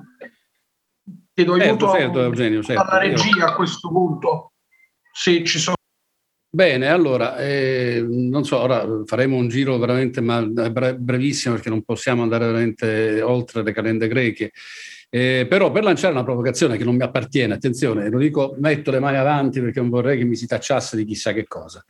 Visto che siamo ritornati alla Repubblica, alla cyberdemocrazia, a Platone, eh, c'era qualcuno che diceva che la democrazia, non sono parole mie, eh, è l'assicurazione che adotta un popolo di farsi governare male. È terribile. Genna, ti lancio la parola per un attimo, proprio per un attimo. sì, dai, velocissimo. Allora, no, più che altro eh, faccio dei collegamenti, di liaison, per usare il francese, abbiamo prima francese, con gli amici che mi hanno preceduto. Intanto grazie a tutti, perché dunque, ecco, comincio da questo. Mi ha lanciato la, la mia palla Matteo, no? quando ha ricordato il primo film, il primo, la prima proiezione, siamo nel 1892, io ho scritto un libro, La lanterna di Mefisto, dove racconto questo avvenimento. Sapete quante persone ci stavano in quella fredda notte di Natale a Parigi a vedere eh, l'arrivée du train? Sette persone. Eh sì, ne- nemmeno dieci. Sì. Che, beh, allora adesso qua, se ci contiamo, almeno qua, mo spero che su Facebook sia di più, siamo eh. un poco poco di più. Però guardate che molte volte, no? Più alto, ma nel senso migliore del termine, alto anche in senso, non so, in senso verticale, ma anche in orizzontale. Più, a parlare di avanguardia pure Matteo, più in avanguardia sei, no? Meno persone ci vengono dietro perché le, la gente si spaventa. Spaventa l'avanguardia, sì, esatto. Sì, ma chi che stanno dicendo? Ma che è sta qua? NDF qua, che sta... Eh? Però come ha detto poi anche eh, Daniele, sono dei termini che in questo momento ci spaventano perché per esempio io pure io ho cominciato nel 1987 ma la prima volta che si vede download ma che è su download? No ma adesso il download è una cosa diciamo di fenomenale fondamentale. Cioè quindi è necessario poi che il linguaggio entri ah, quindi allora, su questo ci siamo parati perché veramente è un paradosso ma meno persone eh, si sono iscritte no? Più la cosa è potente la forza è, è grande anche perché quello che stiamo dicendo no? Eh, riguarda manco il futuro ma riguarda proprio l'immediato presente è quello che ci abbiamo un attimo dopo. Allora, il primo punto. Allora, Daniele poi mi ha dato col blockchain, io l'avevo solo accennato, ma Daniele Conotti, che è il mio maestro su questa materia, no? mi ha dato lo spunto per vedere appunto come si fa a creare una democrazia parlamentare garantita. Ecco, questa è la chiave, no? Perché dice, beh, ci mettiamo là tutti quanti ci mettiamo a votare, no? Sui sistemi non ci sono problemi, l'abbiamo detto, una volta che uno viene identificato con tutti questi sistemi qua, come siamo a fare un gioco di società eh, nell'ambito di eh, questi giochi virtuali, che siamo 10 persone, noi saremo, quando siamo 65, saremo ammessi al voto 50 milioni di persone che faremo il gioco della, della votazione parlamentare. Come lo facciamo adesso andando a votare come fessacchiotti questi che dopo praticamente ci rubano la pagnotta? Va bene? Così, perché pure là, pensate pure i soldi che si spendono, andare nelle cabine, le cose, così lo faremo pure dopo, non è una, una, una novità. Quindi Daniele mi ha ribadito la forza del blockchain a livello di, di, di eh, efficacia e di, di, funzionalità. Poi ehm, un, un, concetto che prima non è, esper- non è espresso, ah, poi eh, sempre ricollegandomi a Matteo che ha parlato che con, blog, con uh, i metaversi creeremo l'universo, no? E allora, senta, anche io che sono così, così timido nel presentare l'eliminazione del Parlamento, come questo qua, Che Guevara, Che Guevara digitale, roba del genere, mi rincuoro, perché dico ammazza, se, se Matteo ha detto che possiamo costruire l'universo, ma ti pare che così una democrazia di fronte al pianeta, ai veneti, al, al, movimento stellare, eccetera, è una bazzecola, quindi ci mettiamo là e facciamo la ciberdemocrazia, facciamo il, il, il metaverso della cyberdemocrazia. Un'ultima cosa e poi vi lascio vi lascio eh, piacevolmente che mi sono proprio divertito. Allora, ho imparato, ho imparato, ho imparato. Allora, allora, una cosa che non ho detto prima, no? Io ho detto i, poteri, i sette poteri dello Stato, l'unico vero è il, sette, è il settimo. Noi sapete che cosa dobbiamo realizzare? Mo, da, mo, al di fuori pure del, del, di tutto questi, del metaverso, eccetera, no? Dobbiamo creare una rotazione. Ecco, questo è l'ultimo concetto che vi voglio dare. Ricollegarmi, perché torniamo all'inizio, a, a Davide che ha parlato della, della sfera platonica di Platone roba genere. Cioè, nella sfera ci sta una relazione continua. Avete visto ma è una palla che riesce a stare ferma? Manco Maradona riuscì a fermare la palla, la deve muovere. Allora, nella, nella sfera democratica, nella de- demosfera, tutto, muove, tutto si muove, tutto gira. E allora, quelli che vanno al governo... Allora, il Parlamento è eliminato. Il Parlamento, ecco, un altro Matteo, diventa un museo il museo della democrazia parlamentare sarà a voto, porteremo le scuole lesche a vedere come non funzionava la democrazia, li porteremo a vedere il museo con tutte le facce dei politici, le possiamo vedere, mettiamo tutte queste facce, come vecchi generali della secessione americana e faremo il museo. Poi il governo, i governi continueranno, ma saranno puramente esecutivi. Quelli di adesso abbiamo detto, questi ti fanno loro le leggi, scavalcando il Parlamento e roba del genere, loro saranno esecutivi. Dobbiamo riaprire le case chiuse, il governo deve eh, mettere tutti i provvedimenti per riaprire le case chiuse. Questo è un, go- un, governo di qualcosa che è stabilito dal popolo, no? È secondo. La magistratura. La magistratura, ecco, ci sarà rotazione ovviamente, perché tutti i posti di potere c'è bisogno di rotazione. Questa è la democrazia, la magistratura. Quelli vanno là sopra e non li smuovi più. Poi dopo la gente si rivela, dice, ma come quello, quello ha, fatto, ha fatto condannare quello che poi è stato assolto e sta ancora là. No, c'hanno pure ragione la, la magistratura, siamo al terzo potere, sto per finire, arriveremo al sesto, nella magistratura ci sarà una grossa rotazione. Ogni due, tre anni i magistrati cambieranno, basta stare sempre gli stessi voti, perché laddove c'è ehm, mantenimento del, del, grande potere c'è l'impantanamento e c'è la corruzione, no? come abbiamo detto.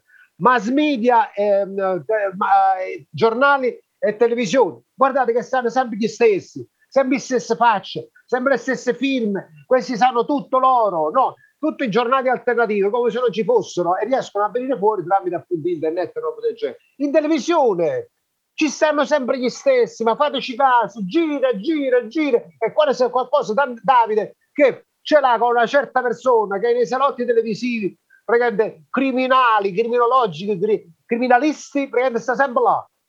E allora, ma dico io, se c'è sta il diritto di accesso nella televisione, per la quale ho messo la sentenza Paolini, assolvente quello che faceva le corni dietro le cose, dicendo lui c'è il diritto di, di, di, manifestare, anzi è la DAI che deve garantire il diritto di accesso, tutto questo essere una mega rotazione. Oggi vado io, domani va Matteo, domani va Daniele, domani eh, così via all'infinito. Questa è la rotazione, la, la TV democratica, vedete come la rotazione, la sfera ritorna, eccetera. Banca e finanza, no? Va bene, allora, ehm, mettiamo la banca solidale, come ha detto, è stato dimostrato che con il con il ehm, premio Nobel, che il microcredito funziona. Quindi diamo, diamo, diamo, il credito ai poveracci, creiamo le banche solidali, la finanza è un'altra cosa.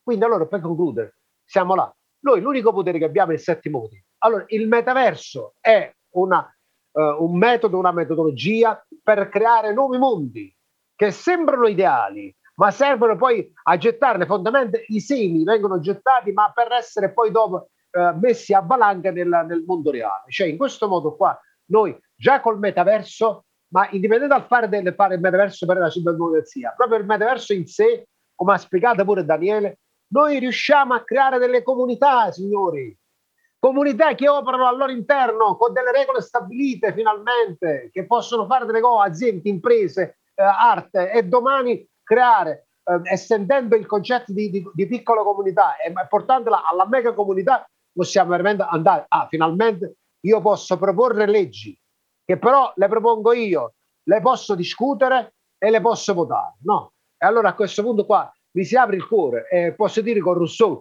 non ti preoccupare Rousseau, guarda che noi con la, col metaverso risolveremo il tuo problema, il popolo non avrà più rappresentanti. Bene, no, no, eh, siamo davvero, eh, ringrazio Gennaro anche per questo tuo secondo intervento, che io non mi stancherei mai ad ascoltarti, purtroppo. Eh, vabbè, pure, voi, tempo, pure, voi, non ci scherzate. Eh, lo so, ma il tempo è tiranno. Dai, dai, dai, no, eh, il tempo è tiranno, come diceva quello di Siracusa. eh beh, e poi ci stanno quelle che dicendo questo facevano orecchio di Dioniso. E facevano orecchio ecco, di Dioniso. Sarò breve, allora...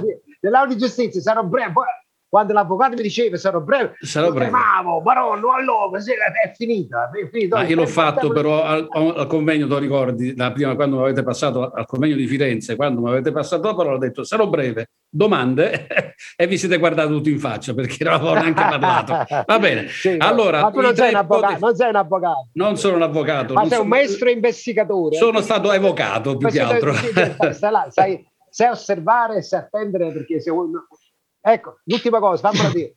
Se dovessimo fare la, la sinarchia no, con pochi filosofi, a te ti nominerei uno, uno dei sinarchi. Ti Io ti ringrazio, ma preferisco, un giorno te lo spiegherò, preferirei essere chiamato matematico o al limite, forse anzi prima ancora di matematico, un acusmatico, mi piacerebbe forse di più, ma matematico oh, mi sta eh, bene. Matematico. Allora dai, eh, aggiudicate, sinarchi. Aggiudicate. Sinarchi, Comunque, sinarchi, allora finisco e chiudo davvero, vai. lasciando come dire la chiusura al dottore Eugenio Dorio, la chiusura, quindi ringraziamenti.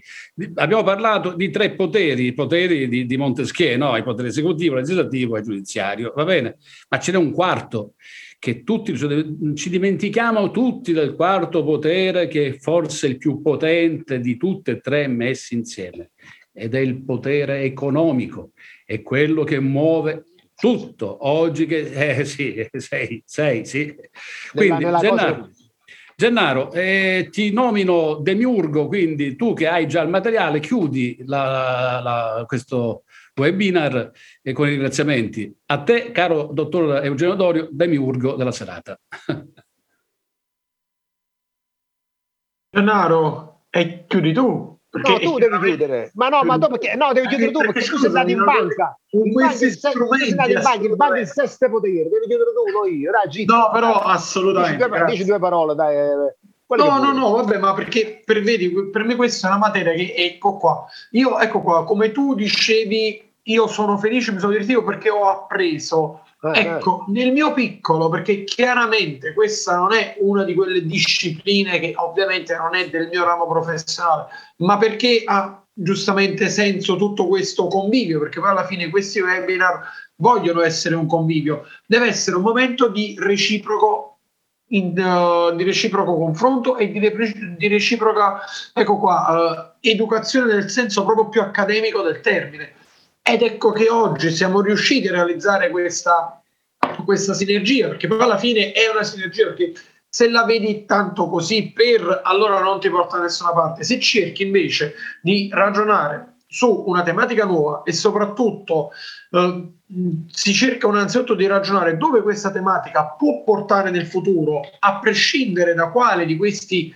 uh, di questi aspetti, quali di questi poteri, ovviamente prima nel mio rapidissimo intervento ho fatto riferimento al giudiziario, non in quanto potere ma in quanto amministrazione della giustizia. Ed ecco che ritorna quello che dicevo prima, cioè abbiamo affrontato un tema novum e, e, quindi da questo punto di vista io mi auguro che nel futuro, nei, nei, prossimi webinar, che ovviamente ci riuniamo poi e strutturiamo ad hoc, io sono molto contento di questa cosa perché il tema innovativo rispetto al, alla tematica ormai nota che comunque le scienze forensi, forensi, noi dobbiamo puntare sia noi professionisti, operatori, anche cultori della materia a vedere queste nuove nicchie, ma ovviamente soprattutto anche, ecco qua, eh, chi si aggiorna, gli studenti che informazione devono chiaramente puntare a vedere, a esplorare questi nuovi settori. Quindi eh, non mi dilungo ulteriormente. Io eh, ringrazio i, i, relatori, ringrazio Gennaro Francione, Daniele Monteleone, Matteo Cannella. Un mio grandissimo grazie soprattutto va all'amico Davide e a Luca Cannella dietro le quinte, che non lo vediamo. Ah, Luca, Luca, Luca è stato il nostro angelo da questo punto di vista invisibile in quanto ha curato in modo splendido proprio la un po' più complessa del solito organizzazione che oggi si è verificata purtroppo causa mio disguido. E quindi niente io vi ringrazio tutti e diamo appuntamento allora alle prossime, ai prossimi webinar che ovviamente il Bioforensics fa in collaborazione con l'agenzia Falco Investigazioni grazie a tutti ancora a tutti voi ciao Ciao, ciao Matteo. Grazie, ciao, buona serata, buon appetito. Ciao, ciao a tutti. Ciao, ciao, ciao, ciao. Ciao, ciao, ciao.